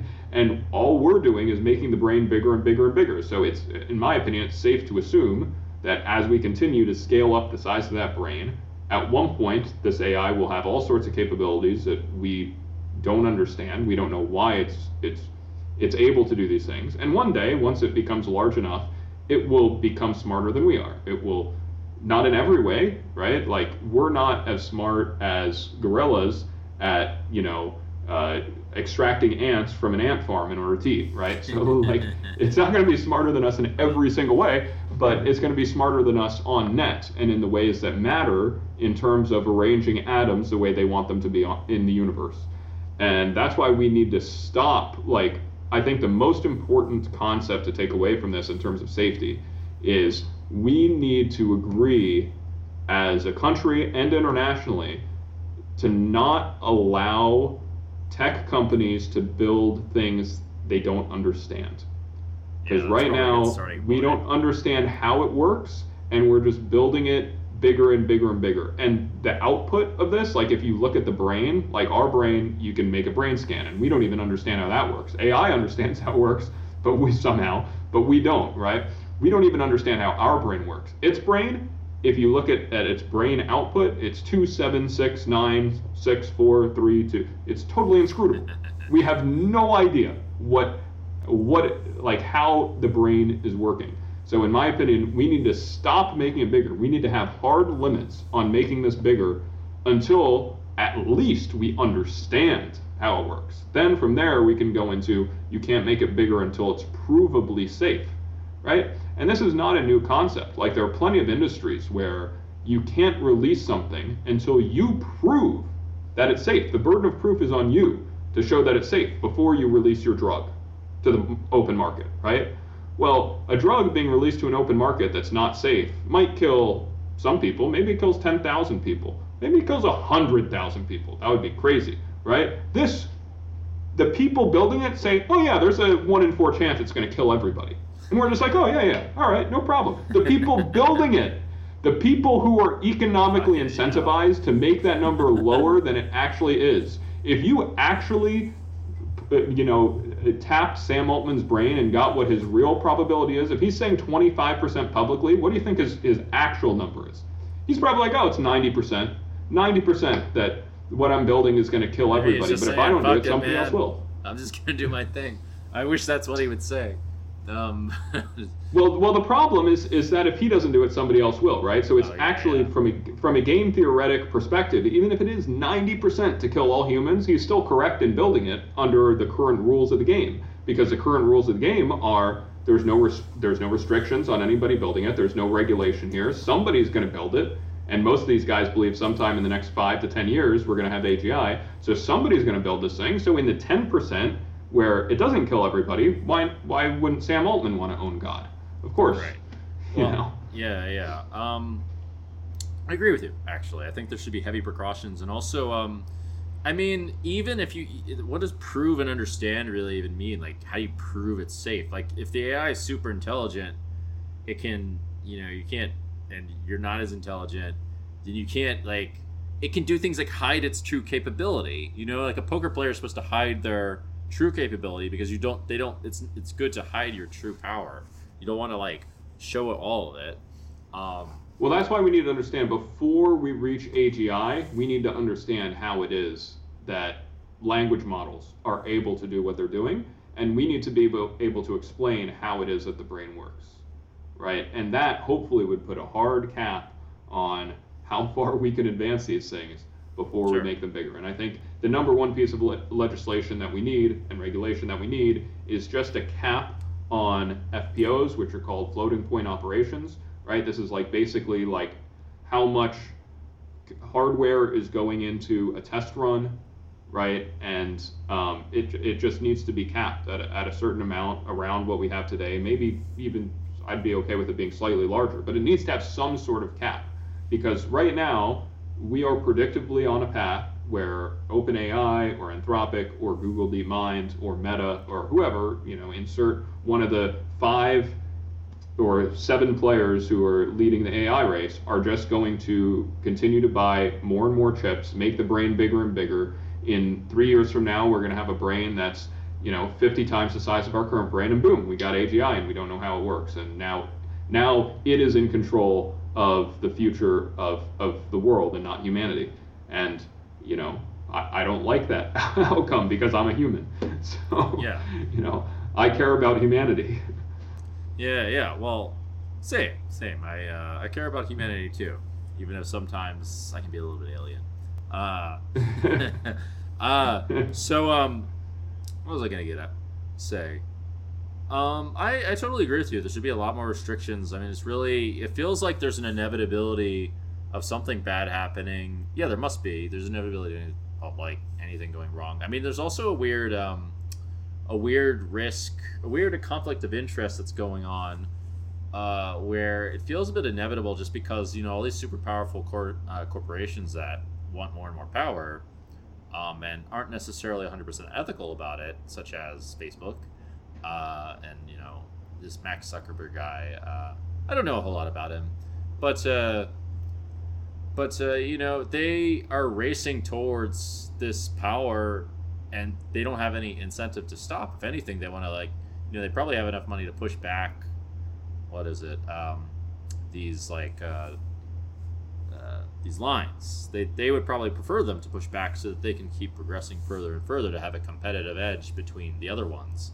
that they have to compete with if you think about it. They have like kind of a tough spot. Precisely that's precisely why we need regulation and we can it actually wouldn't be that hard to regulate the amount of hardware going to uh, GPU clusters right? For the for the time being yeah for because it's really only a small number of people who are doing this. It requires you sure? tens of billions of dollars right? We're not How do you talking about a, a How do you know everyone is doing it? Why can't there be like some groups and why can't there be some terrorist group, you know, hidden out in, you just getting funded by some crazy dude out in like Yeah, because because fortunately, fortunately for the meantime, Nvidia basically has a monopoly on the on the chips that are being that are being used here, Yeah. right? And we actually we actually already are monitoring the export of these chips because we have controls uh, with the export of them to China, because the government. uh, Our government has been smart enough to realize that oh, it's actually dangerous to allow foreign adversaries to uh, develop um, AI that could be used uh, for militaristic means, which is true, right? But we also need to be concerned about, you know, AI increasing in size being used for non-militaristic means, um, which would cause us to cede power. So we actually kind of already have uh, things in place to track. Now, this won't work forever, right? Because in the long run, what we have in AI is both a hardware and a software problem where software is going to continue to get better and better and better and better too. So 500 years from now, 300 years from now, maybe somebody can create AGI on their home computer, on their home laptop computer, because our software is is that good, right? That's entirely a poss- possibility, and we'll cross that bridge when when we get there. But for the time being, the problem is really coming from the hardware side, and we actually can solve it pretty easily. Like Facebook is not going to violate an order, uh, you know, from the from the governments that they can't, um, you know, have a GPU cluster larger than than X size because Facebook is a is a massive company.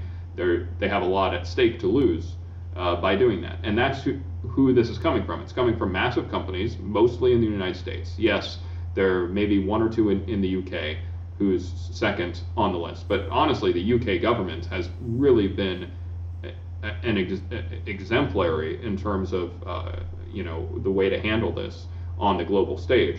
Right? I'd like to see the United States catch up to that. Although I will say that that the Biden administration, even though I'm not a big fan of the Biden administration generally, uh, Biden did uh, pass an executive order related to AI. There were a lot of great things in there. I do wish that I really, really wish there would have been a cap on um, on flops uh, or and or a cap on on the size of GPU clusters because that's ultimately what we need.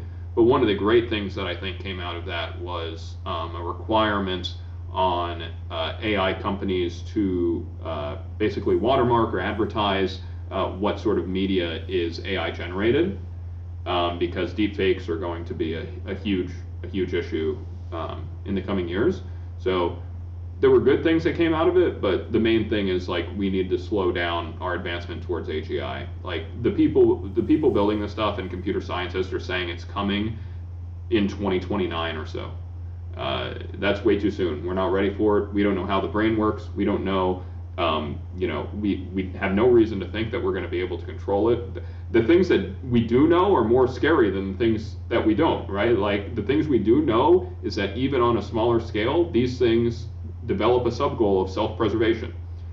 And if you create something that's more powerful than you that has a sub goal of self preservation, like you are no longer in control. You can't turn the thing off, even if you wanted to, even if you tried your hardest, even if you got all the res- human resources in the world to do that. Um, you know, the thing if the thing is more intelligent than you, you're not going to be able to. So let's figure out how to build these things in a safe way first, in a way that we might be able to have more control over. You know? I, I, I uh, agree. Yeah. And and the other thing is, right now we're building these models uh, largely uh, unethic, uh, uh, without a, a view on ethics, right? So language models are not being trained in ethics or being trained in out, outputs. We, we as humans, because we have emotions, we naturally have ethics. So because uh, unless you're a, a psychopath or a, or a sociopath, right, you have empathy for other humans and for other animals and for other creatures, and that's comes from our emotions. Like it's an innate quality of being human. Uh, it is not an innate quality of a language model to have ethics. It is cold and robotic, and it's like giving you an answer or it's maximizing its reward function.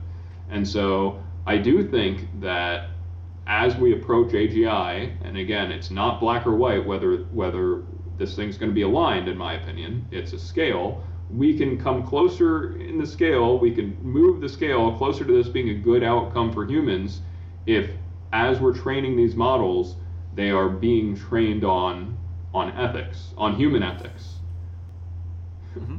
Right? Yeah, I They're agree. being trained to understand and respect human ethics, um, because um, otherwise, they have they don't have, in my opinion, what is innately human. They don't have that emotional component. And in my opinion, the worst result would be for us to create a super intelligent God that is basically a zombie, a non sentient zombie that is maximizing for something totally arbitrary.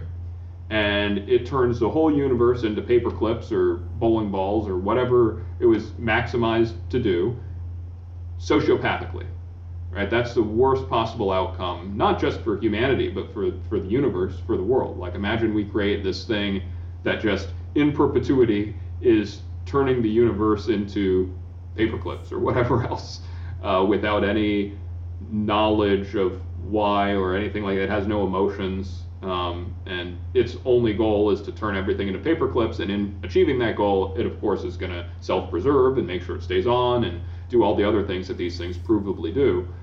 That sounds like a pretty bad outcome. So Yeah, let's try to avoid it. Bad outcome for everyone but that thing.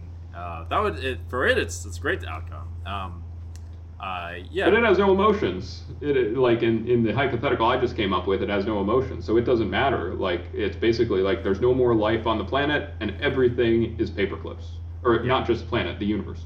There's no more life in the universe one day, right? Assuming this thing is Great. powerful enough to have more power than everything on the universe, which who the hell knows, right? But uh, and everything is being turned into paperclips. That that sounds like a pretty pretty bad outcome. So great paperclip supervillain. Where's that one in Avengers? Um, actually, I've thought a decent amount of that about this. Like, I begged the question, like, why do we even have ethics? Um, and things like that. I actually think, in fact, that the ethics are incredibly logical from a certain perspective. Um, and in fact, an inevitability, an inevitability in evolution. After all, they came and they prospered. That they that uh, humanity represents not the ideal level of ethics, but a a higher possibility than previous versions of life that existed in the universe. Um, like sort of a better and better version. I mean, the enlightened versions.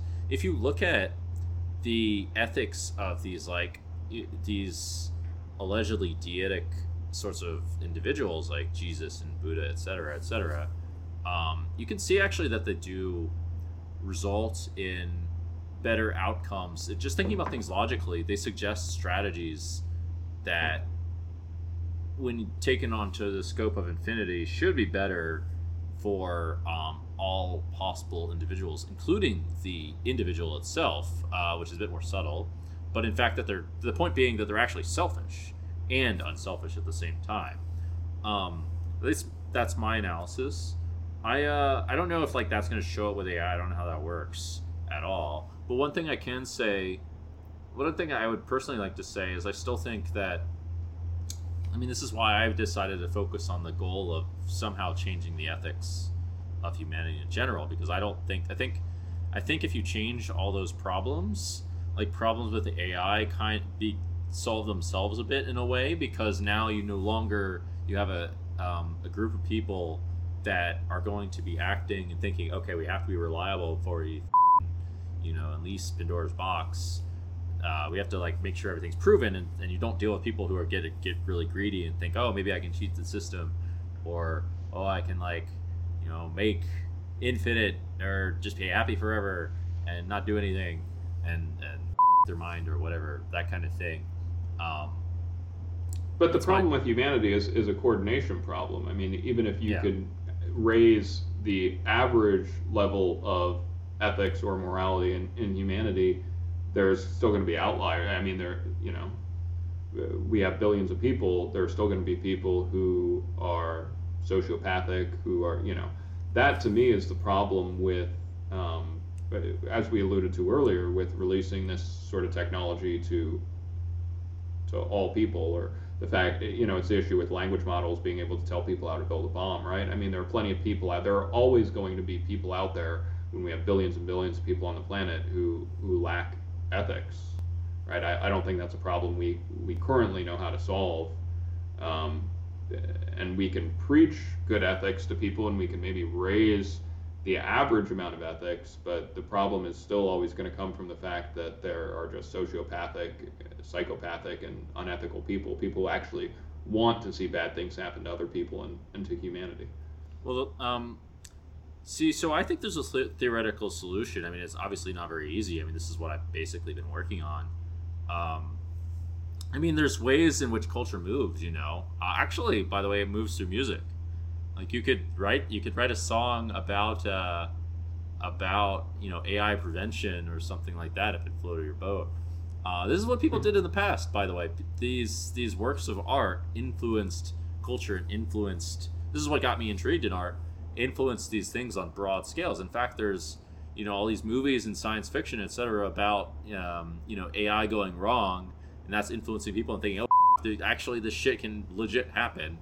Um, Like uh, Mass Effect is a video game. Like video, video games, man. And Mass Effect and uh, I played what's the other one called? Um, Deuce, Deus Ex uh, Machina, something like that. Deus Ex.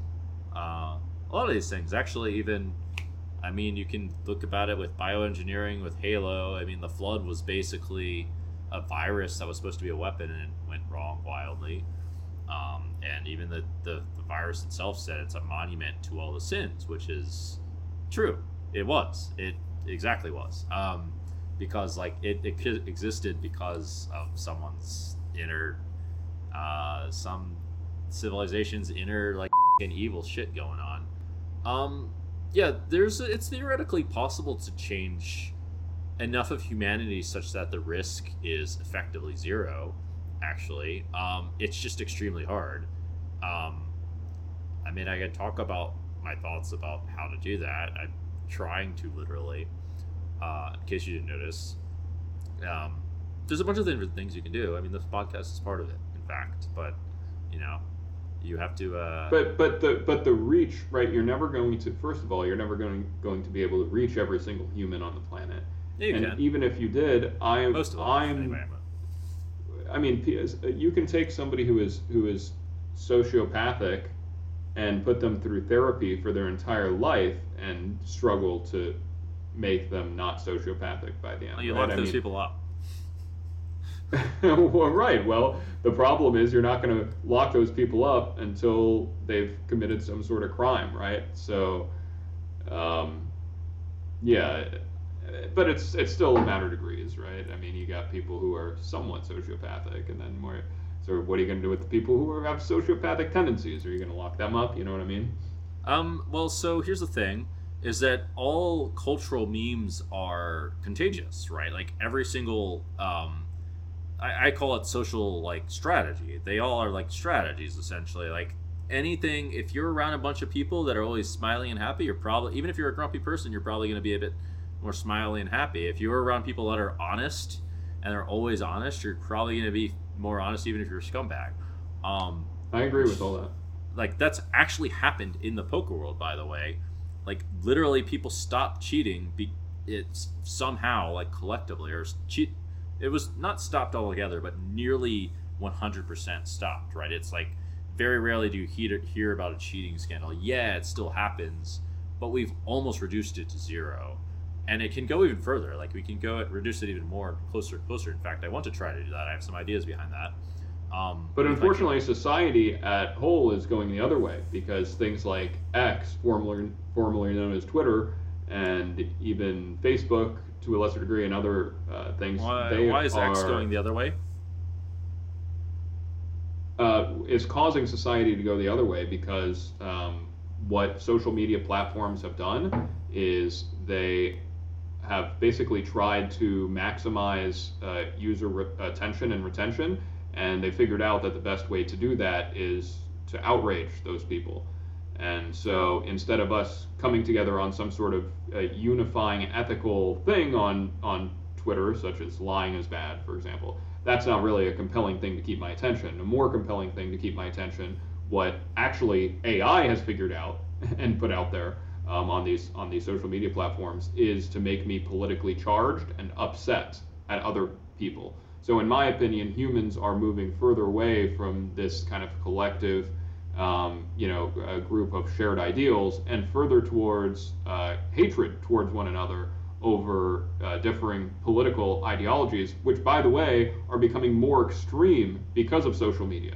So, you know, like fi- 10 years ago, when YouTube first came out, if I clicked on a video and watched, you know, Ted Cruz making some sort of speech, then that would be it. And then it would recommend me normal videos. Today, if I click on a Ted Cruz video, well, then the next video recommends me is a Donald Trump video. And then the next video recommends me is an Alex Jones video. And the next video, all of a sudden, we fake the moon landing. And then uh, 9 11's inside job and everything else, right? It is making us more and more extreme that. in order to uh, retain our attention.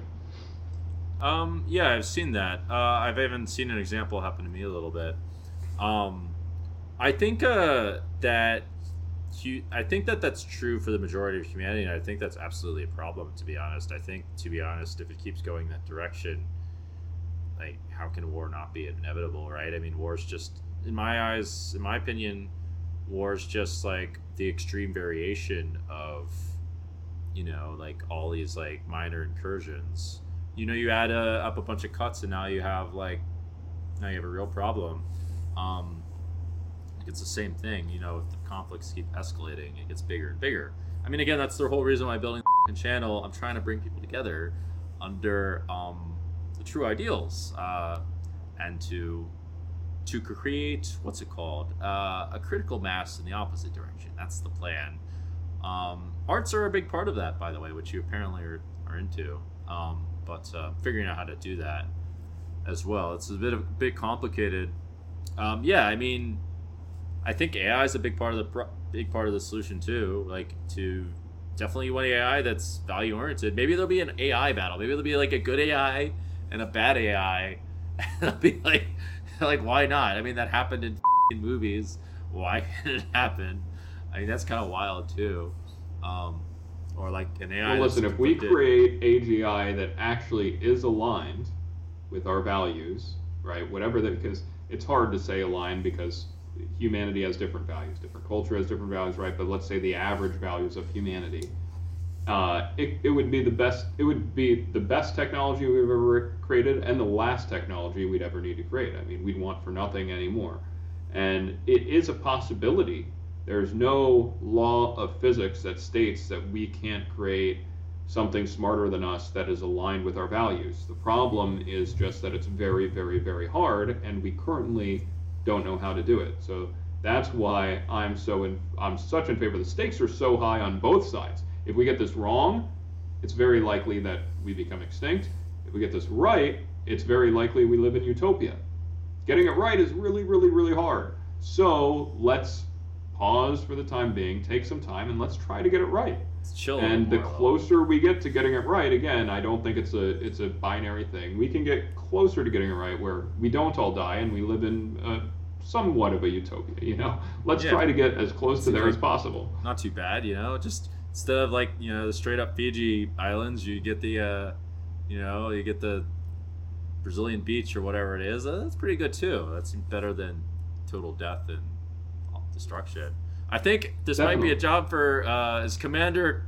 Are you going to become Commander Kane? Come in uh, and uh, help save humanity. Oh boy, you could be the real oh, Commander boy. Kane it's yeah i'm not i'm not a big i'm not big on commanders because as a libertarian i always you know but it's funny in this election cycle like i find myself like wanting to vote for like you know the more fascist candidate because i'm like we need somebody to just like take charge from the top down and say like no ai but it's actually really interesting. We were talking about social media and the effects negative effects that that's had on the on the public. But it's actually a perfect example of AI that is unaligned with human values and the effect that it has on society. Because it was not the programmers at at uh, Twitter and uh, you know uh, uh Facebook who decided what content were gonna was going to be put in front of people.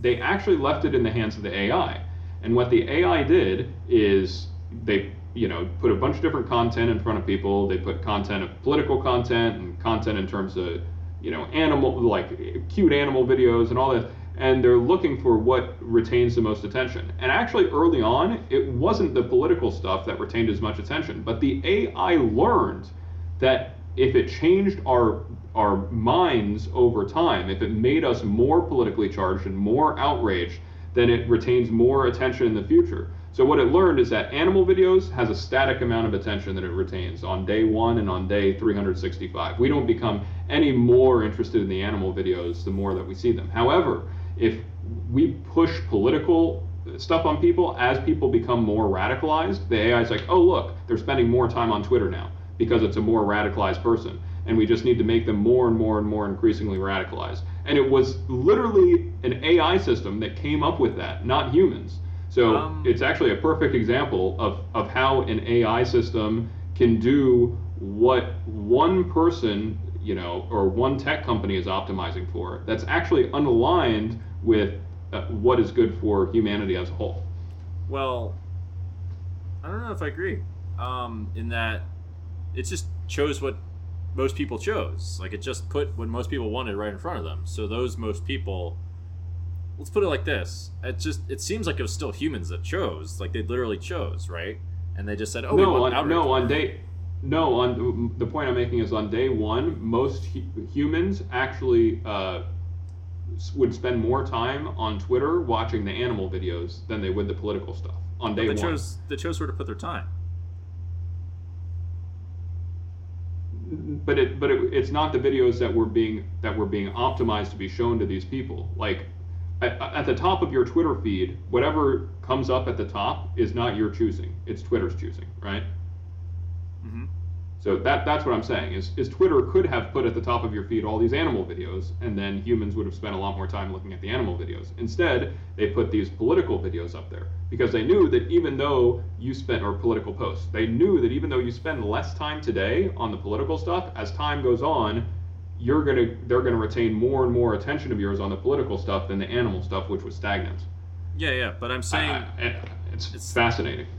I'm saying it's still like it's still the people's taste, right? It's still the people's taste that they want to get all charged up about political stuff, um, or not. Like that's still like what they wanted. You know what I mean? It's still like it's like if you give someone candy, like it's literally the same analogy. If you give someone candy, like people are gonna pay attention more to the candy than to something else, but they're still choosing the candy, um, and they still have to keep choosing the candy for the the machine to keep giving them the candy.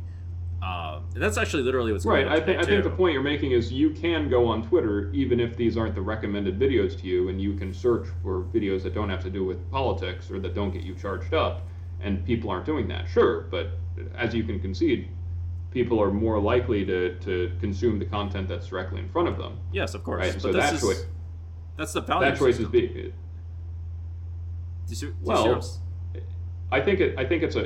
It's part of humanity as a whole. I mean, humanity as a whole, we've now learned, uh, uh, it retains more of its attention onto something when they're politically charged up about something, and when you're outraged about something. Something that makes you outraged is more likely to keep the average human's attention and most humans' attention than something that makes you feel warm and fuzzy on the inside. Well, I, I don't. I don't think that's a choice. I think. I think that's No, that's that's part that's part of our brain. It's part of our biology, right? I, I mean, it's just a fact. it's uh, I think there's more to the story. I mean, it's a fact that it's a fact that outrage will get you more charged, yes, but with outrage comes all these other kinds of problems. It's kind of like you know, drama will get you more charged in a relationship, but do you want a relationship that's filled with drama? Probably no, because you'd rather have something peaceful um, that isn't as charging because you know all the problems that come with that drama, and you know, and eventually you learn this sucks, and then you try to get out of the relationship. And it's the same thing with like candy. I mean, candy literally charges you more, but if you eat so Right. much candy, you're like, like I need more candy, and then you keep like uh, and then at some point you realize, oh shit, maybe I shouldn't eat candy all the time. I'm gonna eat some other stuff. It's just why is this different from the political outrage? You know what I mean? It's like the value, the value system. Do you value the short term high charge, or do you value the long term that's not as high charged, but you can still have those things anyway in their appropriate place, and uh, you still value the long term more? Do you value peace, or do you value chaos and high I think charges? I think the point you're making is that humans can choose to use Twitter however they they want to, and yes, that's true, but they're not. Right. Instead, what's happening?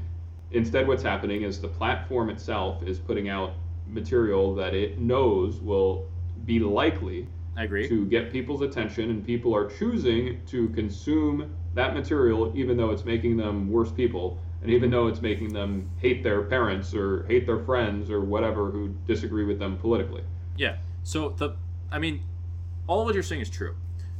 What I'm saying is that that's a problem, and it's good to educate them in the kind of way so that they can safely transition towards realizing Back you know animal this is a problem. Yes, back to Yeah. animal videos, correct, and also to videos about things that more benefit their life than getting enraged and like ruining all the relationships because you know they sided somewhere in, in some politics. Uh, that's the point I'm Right. making. Is that I think that if that can be changed, this like this value system, or to be precise, I do want to change that, but in there's even more nuance to it. to be precise, actually, what I think should be done is for all the people like you and I, we don't care about political outrage so much or whatever. We don't we don't want to watch that. But to basically bring all these people together um, and let the other people do whatever they want. To be honest, um, if they want to follow and want to change, then they should. They should have the choice of whether to change or not. But I believe that inevitably they will because they'll see that it sucks, um, because it does suck. Uh, and this is the way that they choose for themselves. You know, destruction, or choose. Um, they figure out that destruction sucks. I mean, literally the bringing together of all the people Your, that are. your, but your your aligned. expectation is that your expectation is that humans are going to go against their neurology and biology. Like another great example is TikTok. Like most of the users on TikTok spend more time than they want to, and they believe it's wasted time. Right? Like this is just a fact. Like people spend hours and hours. I'm not one of them. so I don't really get TikTok, but people spend hours and hours and hours on TikTok looking at, at, at meaningless TikToks, and then they say, "Man, I wish I didn't spend that much time." But then they go and do it the next day. Right? It's the same with gambling and slot machines. And so yes, there are some people who have the self-control to do that less. Right? Like I am less likely to become addicted to a slot machine than your average person or become addicted to TikTok, right? Because I have less of an addictive personality.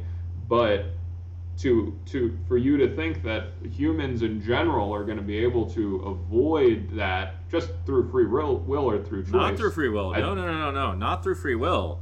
I didn't say that. Not through free fing will. F- that. We know what's more powerful than free will. A community.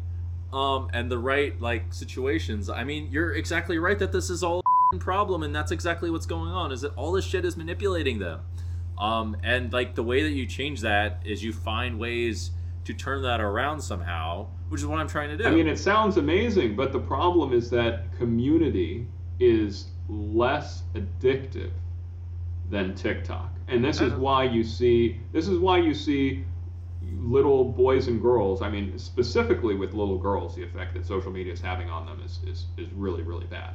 But this is why you're seeing uh, children who are spending all of their time on their phone rather than going out in, in their community and, and riding their bike with their friends or going out to soccer practice or going out to the mall like we used to do growing up, right? Um, you know, they have less community because social media is so addictive.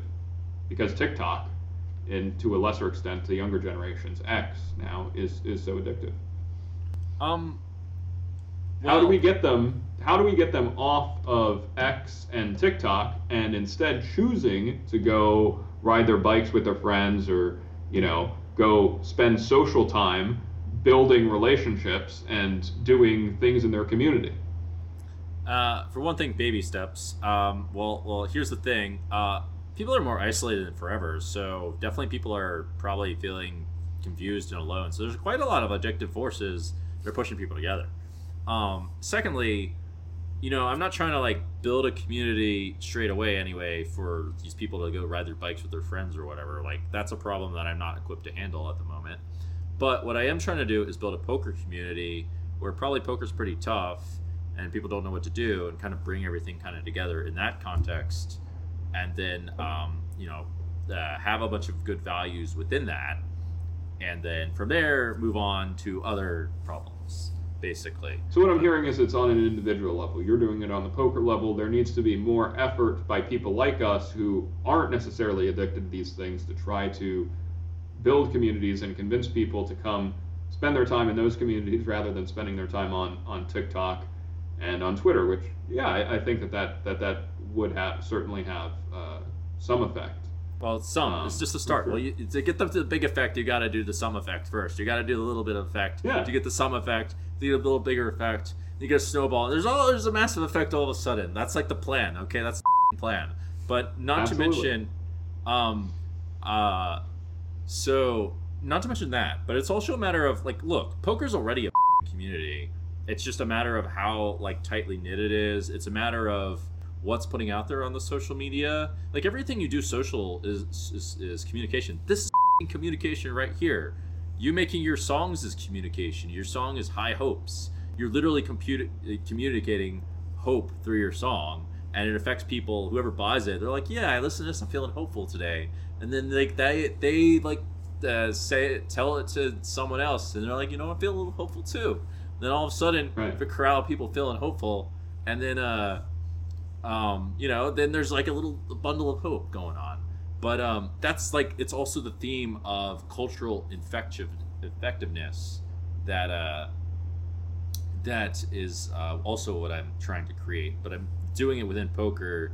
Probably a good way to start. I mean, I want to get into, you know, Hollywood and all this shit, but it's gonna be that's gonna be very hard. It's a huge game, um, but you Right. know, uh, there's some magic I going guess on there. I too. guess that's a good point. I guess it is ironic that I, I released an album titled High Hopes when Yeah. I think that uh, we currently have a, uh, a, a an X risk of over fifty percent in the in the coming decade or two. Well, I- look at it also like this. Um, like imagine like things from lower players' perspectives. They're looking up to other poker players, and they're like, "Yeah, I want to be like successful, and I want to have all this shit." And like, yeah, I want to like travel the world, and I want to become. Maybe they want to become a singer, and like a broadcaster, whatever it is. And then they see Kane Kalas. Oh, oh shit, Kane Kalas is trying to stop AI. Yeah, I want to do that too. And they see Kane Kalas like talking about hope and shit. Oh shit. Or if they see like someone else doing something bad and like maybe they're turned off or maybe they decide to follow their example. Do you know what I mean? Right. No, absolutely. Yeah, we we can affect the behavior of other people, and I'm glad you brought that up because um, if you are compelled by what I'm saying and you want to learn more, some great people that you can you know search on YouTube or, or wherever about this is Eliezer Yudkowsky. Uh, he, he's probably the first person to start thinking about uh, Who? the the risks. Eliezer Yudkowsky is his name. Last name is Y U D uh, K O W S K Y. He's he like basically founded the field of worrying about the existential risk of, of AI in 2007 or so, and so I- I- there's some really great great stuff. He, he has like a 10 minute TED talk you can watch where he just breaks down the the existential uh, risk. Another uh, another one is Connor Connor Leahy, um, L E A H Y, speaks about this. And then if you're interested in contributing, I found that I, in my opinion, some of the best places where you can put your money towards helping this problem.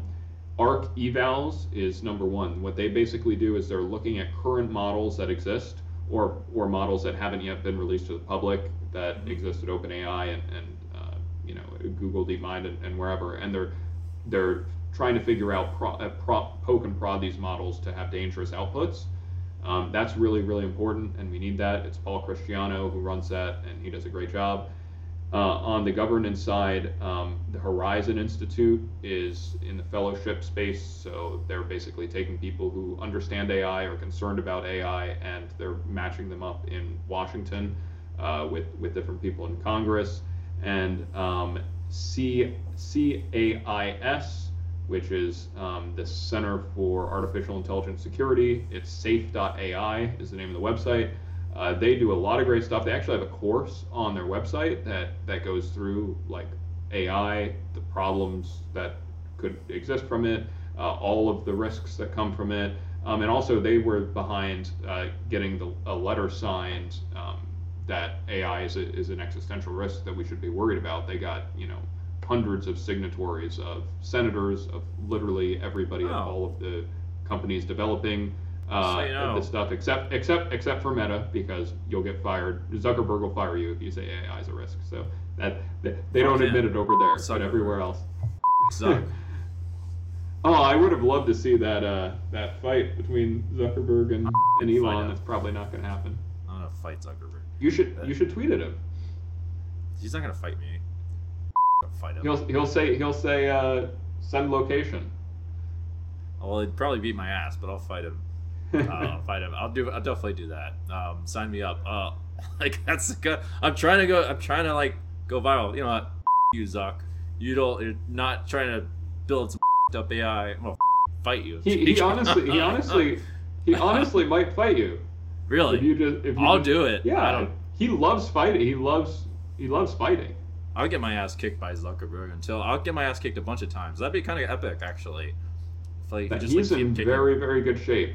I'm in pretty Although, good uh, shape too. be- Are you Yeah, are you in great shape now? I think this might might be a kind of a fair fight. I think I'm fiercer than him for sure. Uh, he doesn't look yeah, like but he's very he's very good at jujitsu. Well, I'm very good at poker, and jujitsu is like probably up my alley. Even though I haven't tried, I'll still fight him. Well, tweet at him. Maybe maybe he'll, I'll tweet he'll do it.